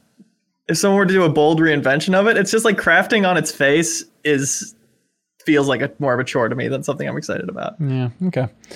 Uh, Joe Kafchinsky writes A couple weeks ago, I tweaked my knee and had to take stairs one at a time, right foot first, for a couple days. Uh, stepping onto stairs with my right foot felt extremely awkward. After I went back to walking normal, I realized I always go up the stairs left leg first and downstairs right leg first.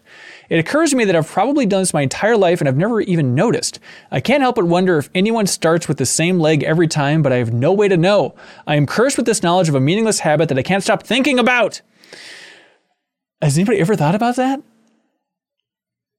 Not that specifically, but I'm sure there's That's a a great lot of stuff like that in It's your just- life. You ever think about how you brush your teeth the same way every night without thinking about it? Hmm. Yeah, I don't know. I guess so. I mean, yeah, what's your strategy? Put it in your mouth? Like with a toothbrush? Yeah.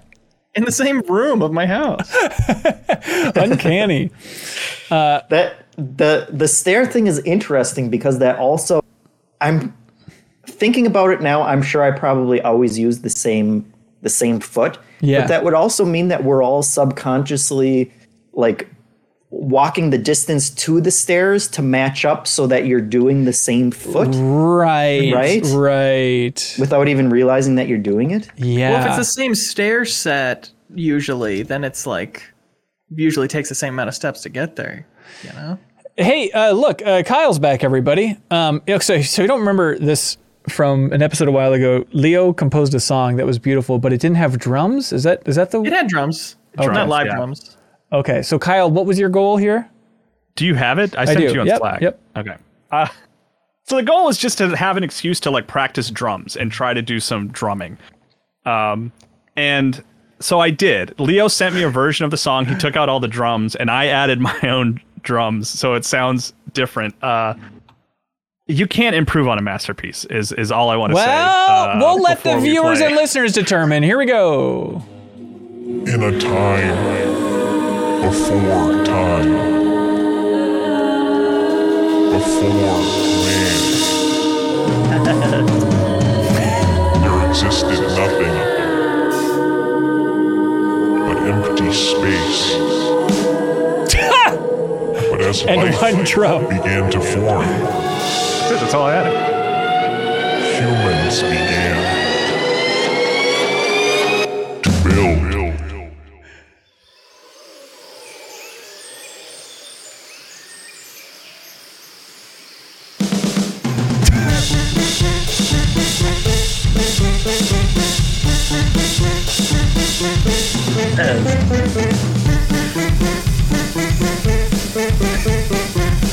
Now you can dance to this.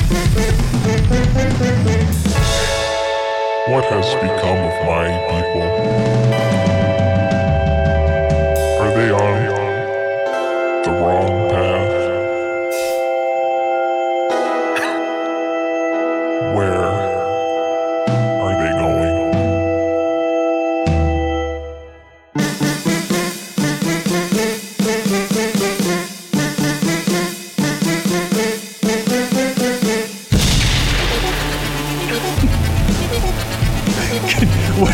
With the drums in this part?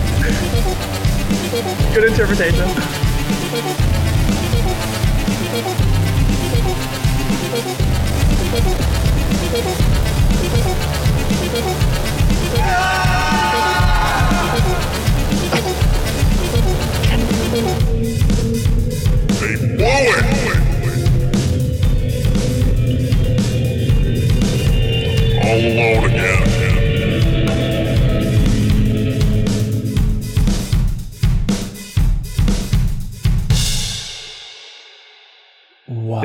Gave myself the last word on your song, Leo. You're okay with that? Wow. I feel like Trent Reznor when Johnny Cash covered "Hurt," man. it's yours. We all remember Johnny Cash taking the exact same song, removing one background element. That's stunning. Nice work, I Kyle. love that. That was amazing. Our resident Neil. Peart. Thank you. How'd it Like I feel? said, I don't. awesome. I couldn't. I couldn't make it better, but I could make it different at least. That's all we need, man. Now do this podcast. Okay. Um, I meant with drums. Anyways, Catherine Gilbert writes in and says, Am I a video game elitist? My husband just pointed out that there are games I don't play or I don't end up playing because of the graphics. He doesn't mind if the quality is lower when the story is good, but I just can't do it. Even going back to old consoles is hard for me. I want to start Zelda because I never played it. Please don't throw pots at me, but I can't because it's hard for me to play on an old game like this. Is Catherine Gilbert an elitist? I struggle with this myself. Yeah. I it, I know I'm like shutting myself off to rewarding game experiences I could be having or whatever, but the truth is just the setting is so important to me and I feel like a world being pretty in its own way, no matter what style that is, is important for me to want to spend time in that world. So it's not it's something like Littlewood, it's just like I don't see myself wanting to go into what that looks like. That's interesting. So you don't need cutting edge graphics. You just need to be an inviting world. Like, did you play Slay the Spire by chance? Yeah. Okay. Did you? Because that's a game that I understand it's the greatest game of all time if you really get into it. But I, I tried picking it up again, and still like the art is just like it's not inviting artistically, and that's thrown me off in the beginning at least. No, you get used to it, but I have Yeah. yeah, same problem. Um, You never want to get used to it to be like a, a factor of that the visuals, you know. Right. man, But it, yeah, it's it is hard to go back to old games for sure sometimes.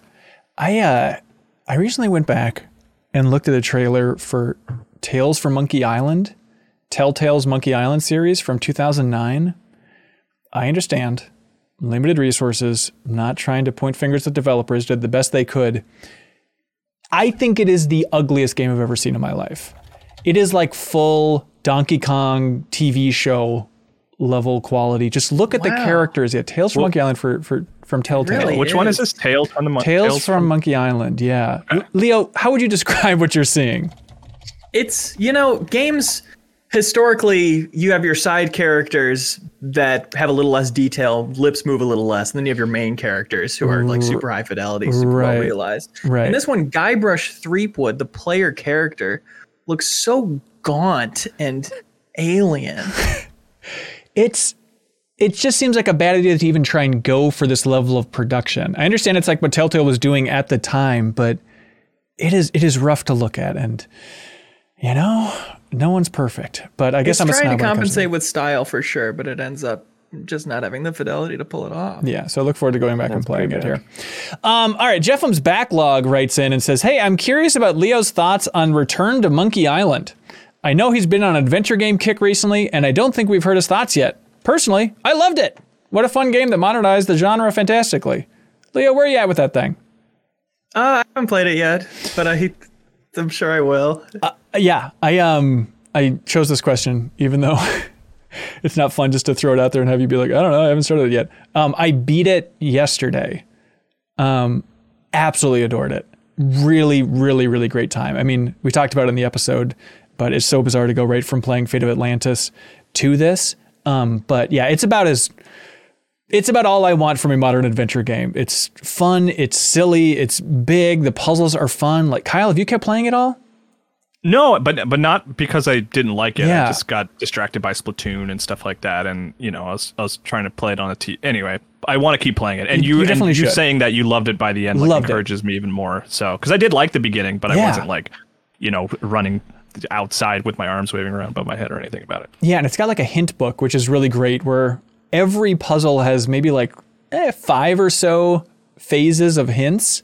So if you're like, I, I don't even know where to go, especially like some of the later chapters, like we have a large world to explore here. Where could I possibly go for this? Like they'd be like, try looking in the town. You know, like that's like the first hint, and then it'll get more and more specific. So just having like that light nudge to get you there, if you don't want to fully reveal the puzzle for yourself, is just like, it's a complete game changer for an adventure game. I really love the hell out of it, and um, yeah. Uh, let's see. No spoilers. I I really like the ending. It really it really got me. Um, so here's the thing. No spoilers, but um, here's the thing.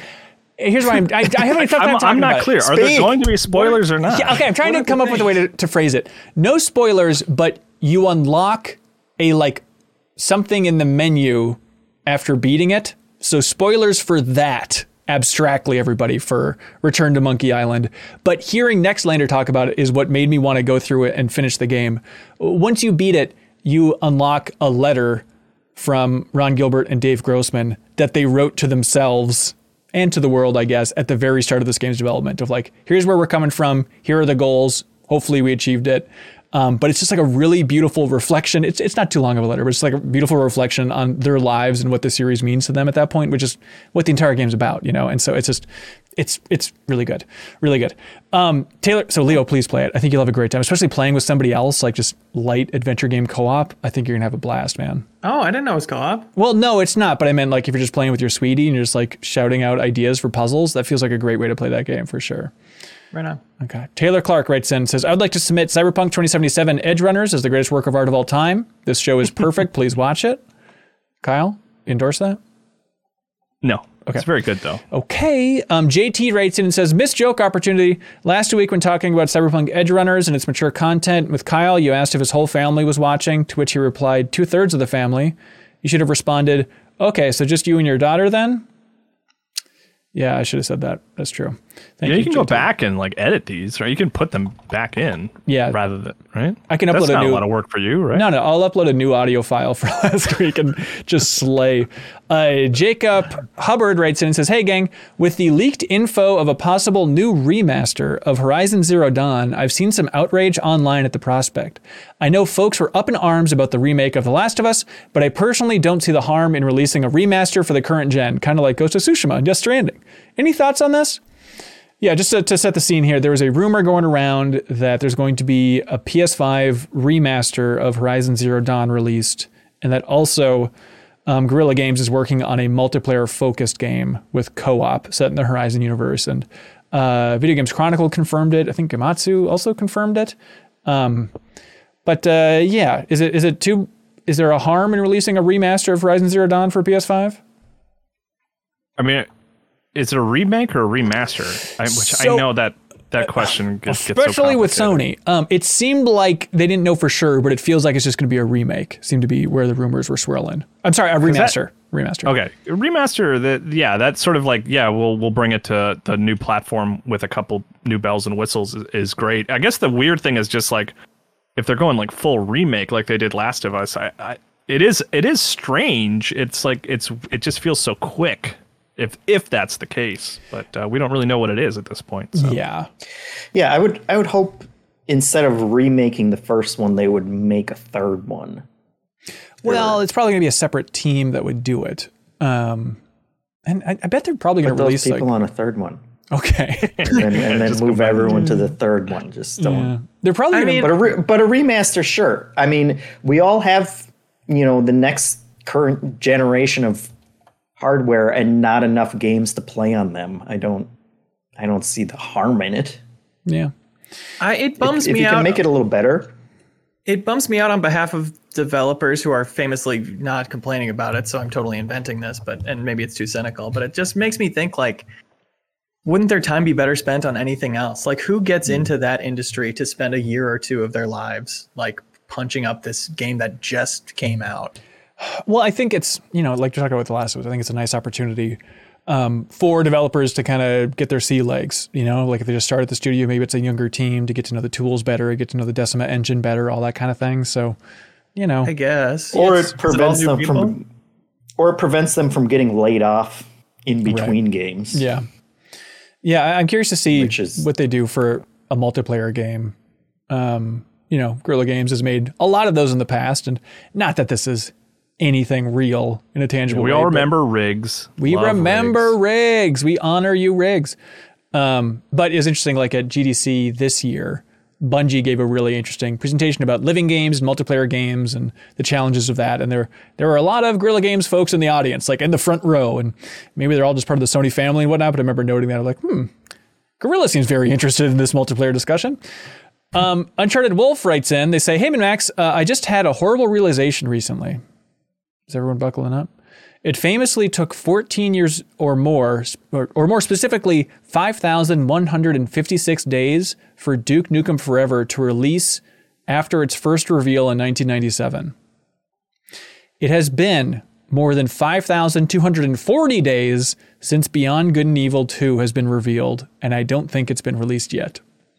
I don't think. Isn't that crazy? I think Last it's I it has one upped Duke Nukem Forever for the game Yeah. that is not out. And I mean, Duke Nukem Forever even has you know a bunch of qualifiers because it's like the game that was revealed. I don't think was the one that ultimately came out. It seems like they just it got canceled and then got picked up again later. But who knows what's going on Beyond Good and Evil 2? I mean, has development been consistently progressing since that announcement, or I think they said it's still in development, but yeah, what rumors are pointing to Mich- even more reboots. Michel Ancel was like working on some other game for a while where you could like become different animals. that was and that's kind of wild on disappeared at this point. PlayStation. Yeah, and now Michel Ancel Right. has uh, left Ubisoft. But I think even when he was leaving, he's like, Beyond Good and Evil's in good hands. Goodbye, everybody. So who the hell knows?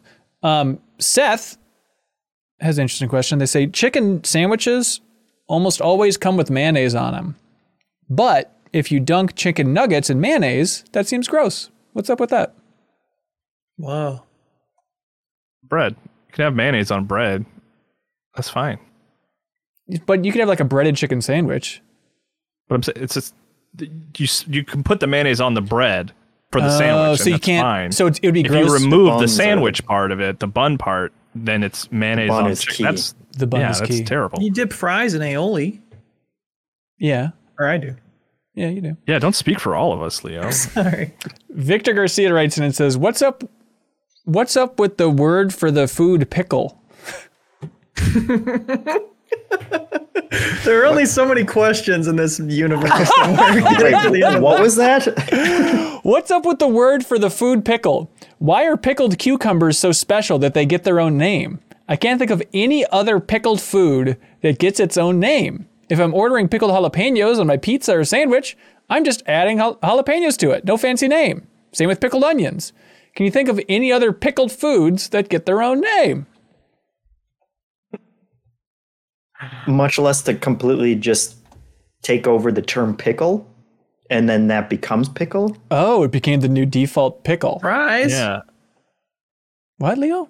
Fries. Pickle Pickle fries. A bunch of stuff. You said, Fries. "Wh- what is Yeah. pickling? I mean, that's where you you you sort of stored in vinegar for a while, Right. right? Right. But so you're not doing that with fries. You're just dunking. No, them he's saying No, but water. if but the saying fries are a name. fried food, and You're it right. took over the term. Yeah, fries. pickles and fries. That's You're perfect right. answer. They're sister did it. concept. Well, it's not the answer. He's asking if anything oh, else oh, changes. Oh, Fox, Fox and Hound in the comments. Sauerkraut Sauerkraut. So that's Is that its own name, and kimchi's calling out too. Hang Oh, on, hang on. All hang- kinds of all kinds of fermented pickled food. So what is sauerkraut when it's not pickled?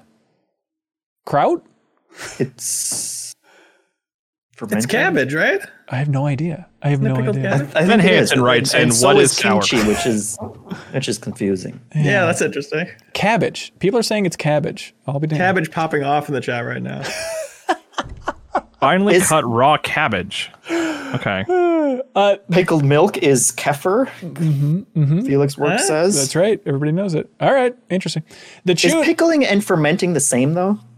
Ah, That's a good question. I don't know. I, I think It's it's, Sauerkraut is fermented, apparently, according to my cursory Google And Google kim- search. kimchi is too, which makes me think that's. I I think Kyle is right that pickling is specifically with vinegar. Like you put it in vinegar. I don't know. Pickle How it? to make sauerkraut. Is this a good podcast anymore? Is is sauerkraut pickled? Is is sauerkraut pickled? Is the question? I don't think because you just put it with salt, apparently. I'm ah. s- I'm typing it into Google right now. Try going to website.org. Kraut is essentially a lacto fermented pickle. Oh yeah. Oh well, now this is just the most confusing. Lacto I- fermented. Does that mean in milk? A lacto fermented pickle? I don't. I don't know what In that this means. economy? All right. The, I don't know what any of this means. Help us out. Uh, the Chun writes in and says, Hey, mini Maximilians, have you ever beaten a game that was so difficult it made you noticeably more skilled at other games in the genre?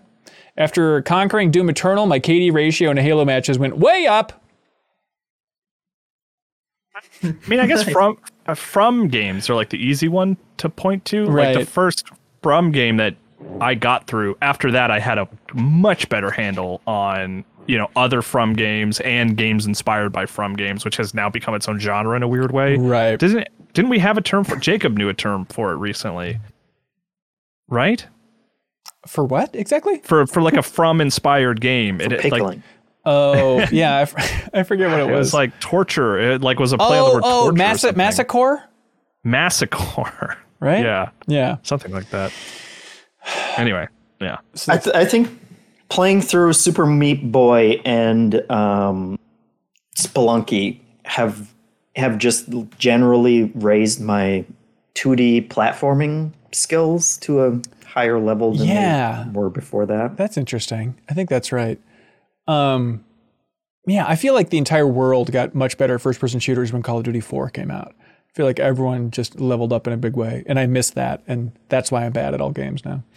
Uh, This isn't Hanson- exactly an answer to this question, but I, I, from getting really into Siege, that was what made me get good at shooters. Siege is like a really mm. hard place to learn since dying is so permanent and stuff, and it makes you really like value each life. And then taking that mindset into a different shooter where each life matters less, Yeah. you just do way better. Taking the training weights off, you know. Do you think it made you appreciate your own life in real life more? Yeah, and I enlisted in the army. Great. True Foe writes in and Han- says, Han- what, what do no, you want? Hanson, what do hold you on. want? What do you want?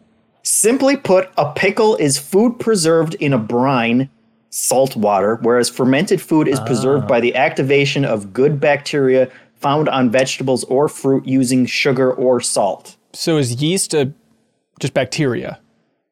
Because fermenting is part of beer processing, right? Yeah. And yeast isn't a vegetable because it's alive. And if you put your ear to it, you can hear them. Help me. Oh my God. They're on the podcast, everybody. Please welcome Yeast.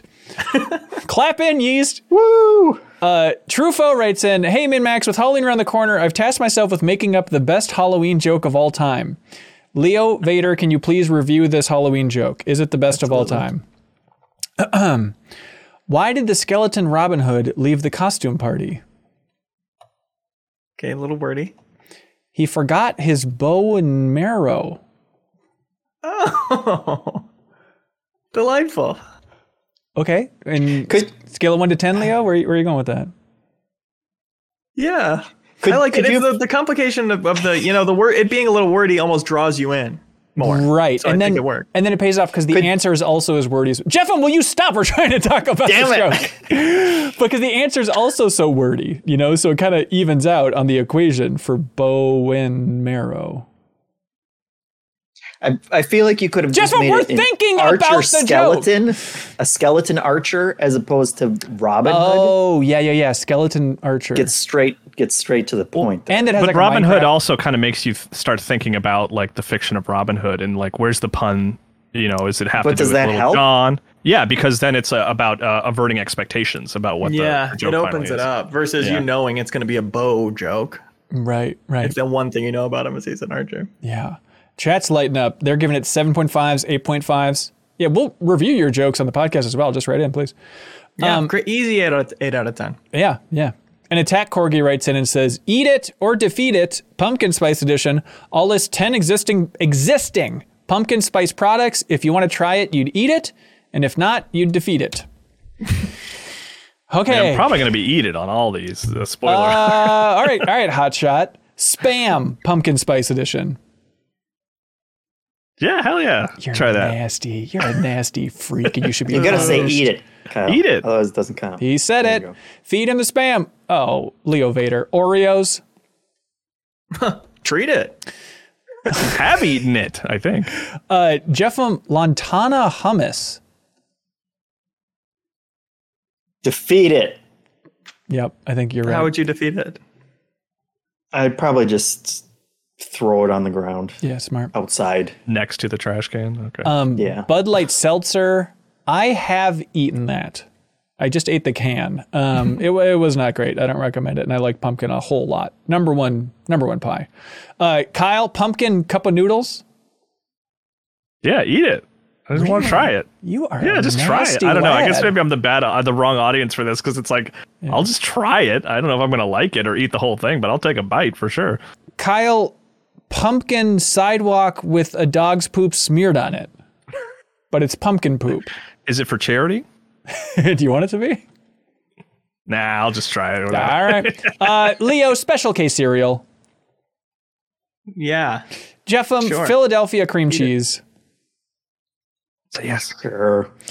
Kyle, Cucina Antica pasta sauce, as Mario would say.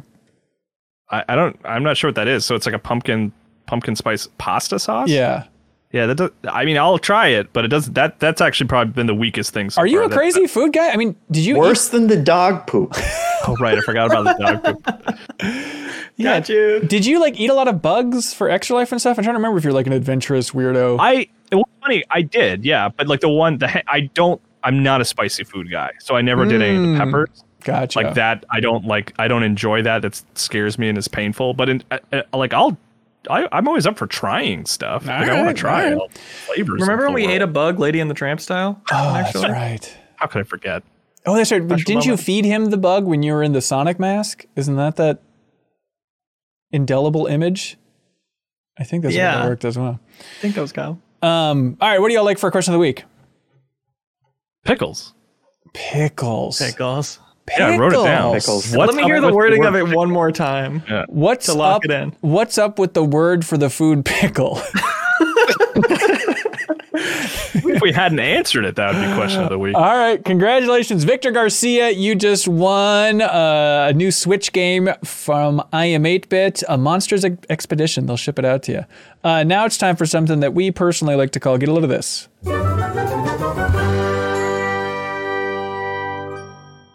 All right, Jeffem's nodding. That means he's raring to go. Wow, us dude. Uh, get a load of this. This is a video from the YouTubes. Love it. Uh, it's a it's a site called or a channel called Veritasium. They put out a video. I fall for these every time. Can't can't walk away from them. This one is the simplest math problem no one can solve, Great. aka the Collatz conjecture.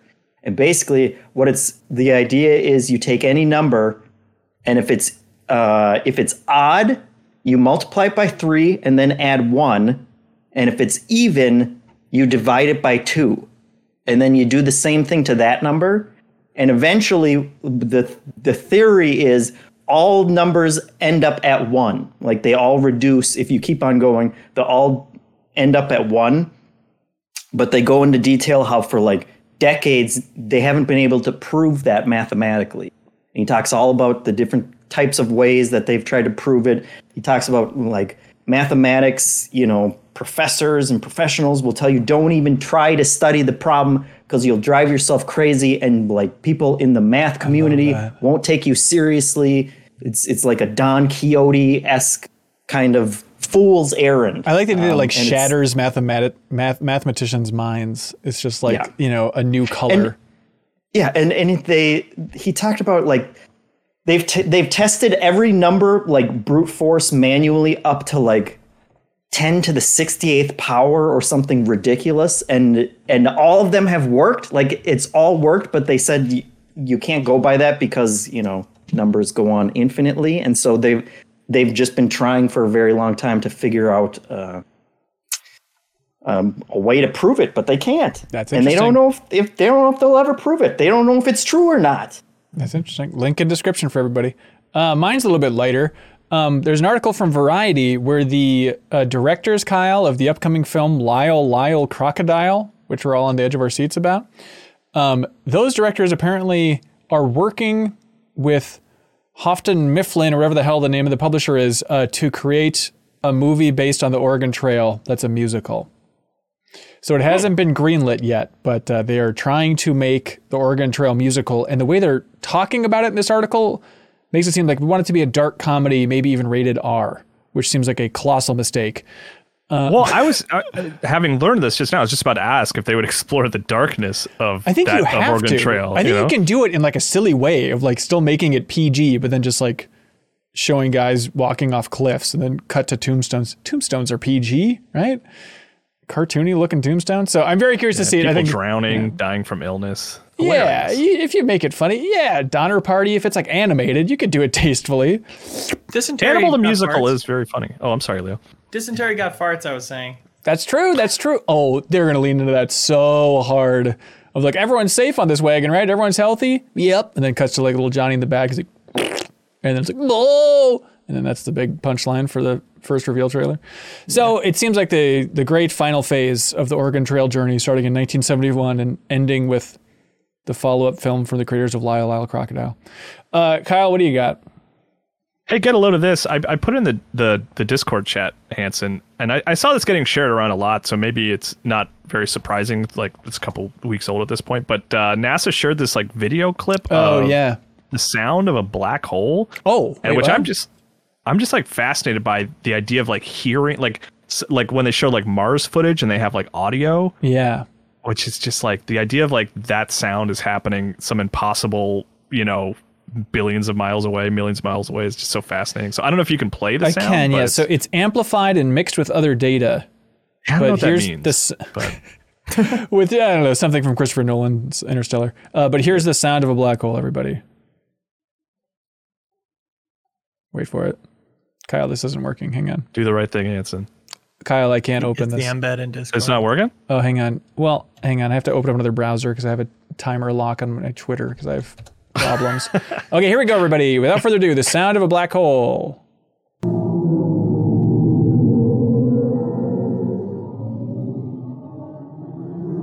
Come into me. Could use some drums. I gotta say. I don't know the first Imagine- thing about how that works, but I like hearing it. Imagine just floating out in the middle of space, asphyxiating, just hearing that. I do. Uh, I do by like- the way, Hanson, I- when I said do the right thing, as missed joke opportunity, you should have just started playing Leo and I's song. Oh yeah, sorry, I blew it, man. Leo's song that I guessed it on. I shouldn't. I can't claim any. It's a collaboration now, Kyle. I, love I do. There's something beautiful about that being in a podcast. Not the song, that was beautiful too, but just like, hey everybody, we can hear a black hole, and then thousands of people listening to that in a podcast are like, okay, cool, and then just like go about with their day. Isn't that weird? Honestly, the first time I sat like just like had AirPods on and listened to it, it like it freaks me out in like an mm. interesting way that I kind of I kind of like. Yeah. Ray Luaza on the live chat says that sounds so accurate to what a black hole should sound like. That's why I'm suspicious of it, honestly. You know, it's like Yeah. it's Right. I still think of that episode of the podcast. It was like a long time ago. Eh, maybe it was last year. but uh, we were talking about like you know jumping into a black hole to die, and Sarah was talking about how much she wanted to do it, and but how like time slows down, and she wanted to look good when she was falling into the black hole because everyone could see her frozen in time forever. So she tried and be like smiling and slowly backing into it, which is still the funniest image to me. uh, let's see, Leo, you got something? Get a load of this. I was featured in a t- top Rumbleverse plays montage. Shut up. Oh my god. It's just a silly little clip, but I posted on the subreddit and then they reached out. Now it's in this compilation, and, and it's a. If you're curious what that game looks like Yeah. and what cool things in that game look like, check it out. That's awesome. Uh, link below, everybody. Uh, Jeff, did you pull one from the community? No, I completely You forgot. what? All right, dig through it right now, buddy. Find the first one in there in the Discord channel. You're, Okay, a, you're a jerk. You turn your back um, on. I'm going to I'm going to discord.com. Boy, in the Um, meantime, hey, we got some plugs of things coming up here or existing here at MinnMax. Uh, Party Chat, which is our bonus podcast we record each and every Monday. And uh, maybe we don't hit this enough, but um, if you want to podcast with us, you have an opportunity to do that each and every week. If you join that MinnMax Council tier, you can literally jump in Discord and podcast with us directly.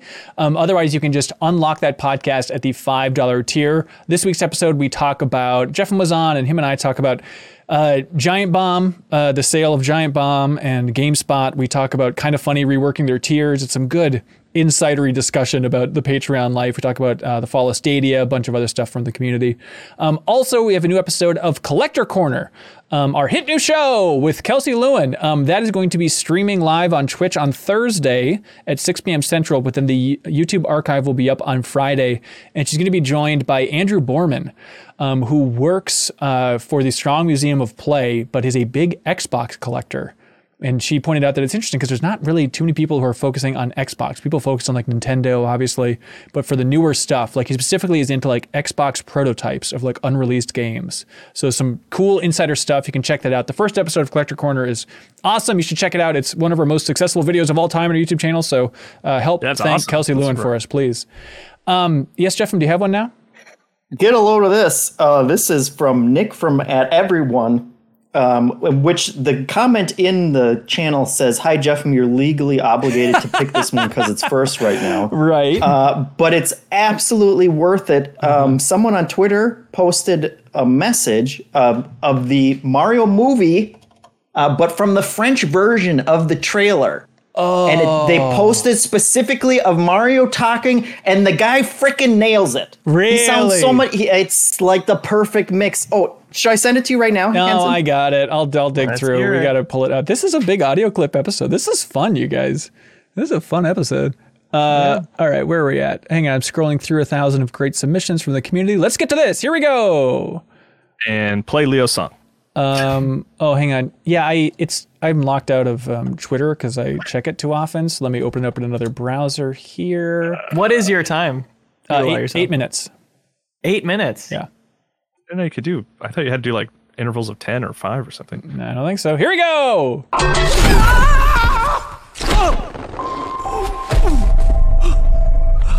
Où est-ce que je suis tombé Royaume champignon, nous voilà Come oh, on, Man, tell me that's not better. Pratt, are don't you speak- even? I don't speak French, so like I don't know what the good of the. You can't know, tell it's- if that's better. Come on, bro. Come That on, might bro. be how they speak normally. Hang on. we- I guess we didn't play it. Should we play the Pratt thing for a comparison? We're right here. You got yeah. them side by side. Um, We've only um, got eight minutes, or else you're gonna get locked out again. Shoot, shoot, shoot, shoot, shoot, shoot, shoot, shoot. Non okay. Billy Barty asks, "Is there an Italian version?" Which is oh, there's so. a great question. Mushroom Kingdom, here we come. oh, my what name is, is that's what we get. Whatever. Hang on, now he's getting riled up, everybody. Crumbling. Um, hey, we got more stuff going on here at MinnMax. There's stuff all the time. Check out our YouTube channel. We'd appreciate it. Um, this Sunday Sunday, Sunday, Sunday at 3 p.m. Central, uh, my old best friend Ronnie, the old the old fella, we streamed through a couple games together, uh, but he's going to come over and we're going to play through all of. Oh, this is a coincidence. I didn't even think of this. Um, Telltale's Jurassic Park game a game that I have never finished, and it seems impossible because I love Telltale and I love Jurassic Park, but I've been saving it. And I've been saving it for this Sunday at 3 p.m. Central. So give us a follow on Twitch. We'd appreciate that. It'll be a good, silly time. Um, also, just a reminder, we have the MinnMax Community Meetup for a third anniversary. Thanks to your support, we've been going strong for three years now. Um, and that anniversary meetup is going to be happening at Utepils Brewing, Utepils in Minneapolis, Minnesota. And that's Friday, October 21st at 7 p.m. Central. So come on out. We'll uh, we'll say hello. It's all an outdoor space, so hopefully it won't be too cold. But they have some roaring fires there as well. So if you want to come out and say hi and have us thank you in person for supporting this entire independent games media operation, uh, we'd love to see you there. So please come on out if you're in the Minnesota area. Also, we got more going on because oh, when is this? This is Monday, October 17th. We have a big event happening, and it's not our anniversary. This is the second edition of Trivia Tower All Stars. I'm sorry, Trivia Tower All Stars. Uh, this is the Grand huge industry wide. That's a different thing. But this is the industry wide competition. We have 24 great folks, great minds from across the video game industry competing in game trivia. That's going to be happening on Monday, October 17th at 8 p.m. Central. So let's see, Leo, who do we got? We have Kat Bailey from IGN. We have her going up against Vinny Caravella from Nextlander, going up against Kyle Bossman from Delayed Input. Uh, we have a ton of folks jumping in and competing. It's going to be a fun meeting of the minds. And last year, we put up a thousand bucks, um, and it went to the charity of the winner's choice. Here's the thing uh, for this year, we are hopefully adding to that pot because we have launched a GoFundMe. You can find it right now at gofundme.com slash trivia tower. There's a link in the description as well. So you can add to the pot, the charity pot, and then whoever wins Trivia Tower wins that game trivia. Uh, all of that money, 100%, obviously, but feel like I should probably emphasize that even stronger. 100% of that money will go to the charity of the winner's choice. So the more you add to that pot, the more these folks will sweat and it'll be more and more intense. Uh, so please help us out. Add to that. There's a link in the description, gofundme.com slash trivia tower. Um, Leo, what do you think about that strategy? Fun idea. I, you know, of course, let's not have any uh, vile charities that people are playing for. Uh, good news is everybody already submitted their charities and zero vile ones. Um, Nice. There's oh, Good. I oh there's oh sorry I'm gonna cry just talking about. It. But uh, one person lobbed a charity and I was like, oh my god, I hope this person wins. So uh, we'll have a, a video coming up soon. Leo, honestly, I said I hope this person wins. Um, it really it really got me. Um, so we'll detail all that soon in a video and a Patreon post and all that. So get ready, everybody. All right, I think that's it for this episode of the MinnMax Show. Kyle, did we forget anything? No, we got all of it. Good for us. I think we got all of it. Uh, Jeff, did we forget anything? Nope. That's 100% all of it.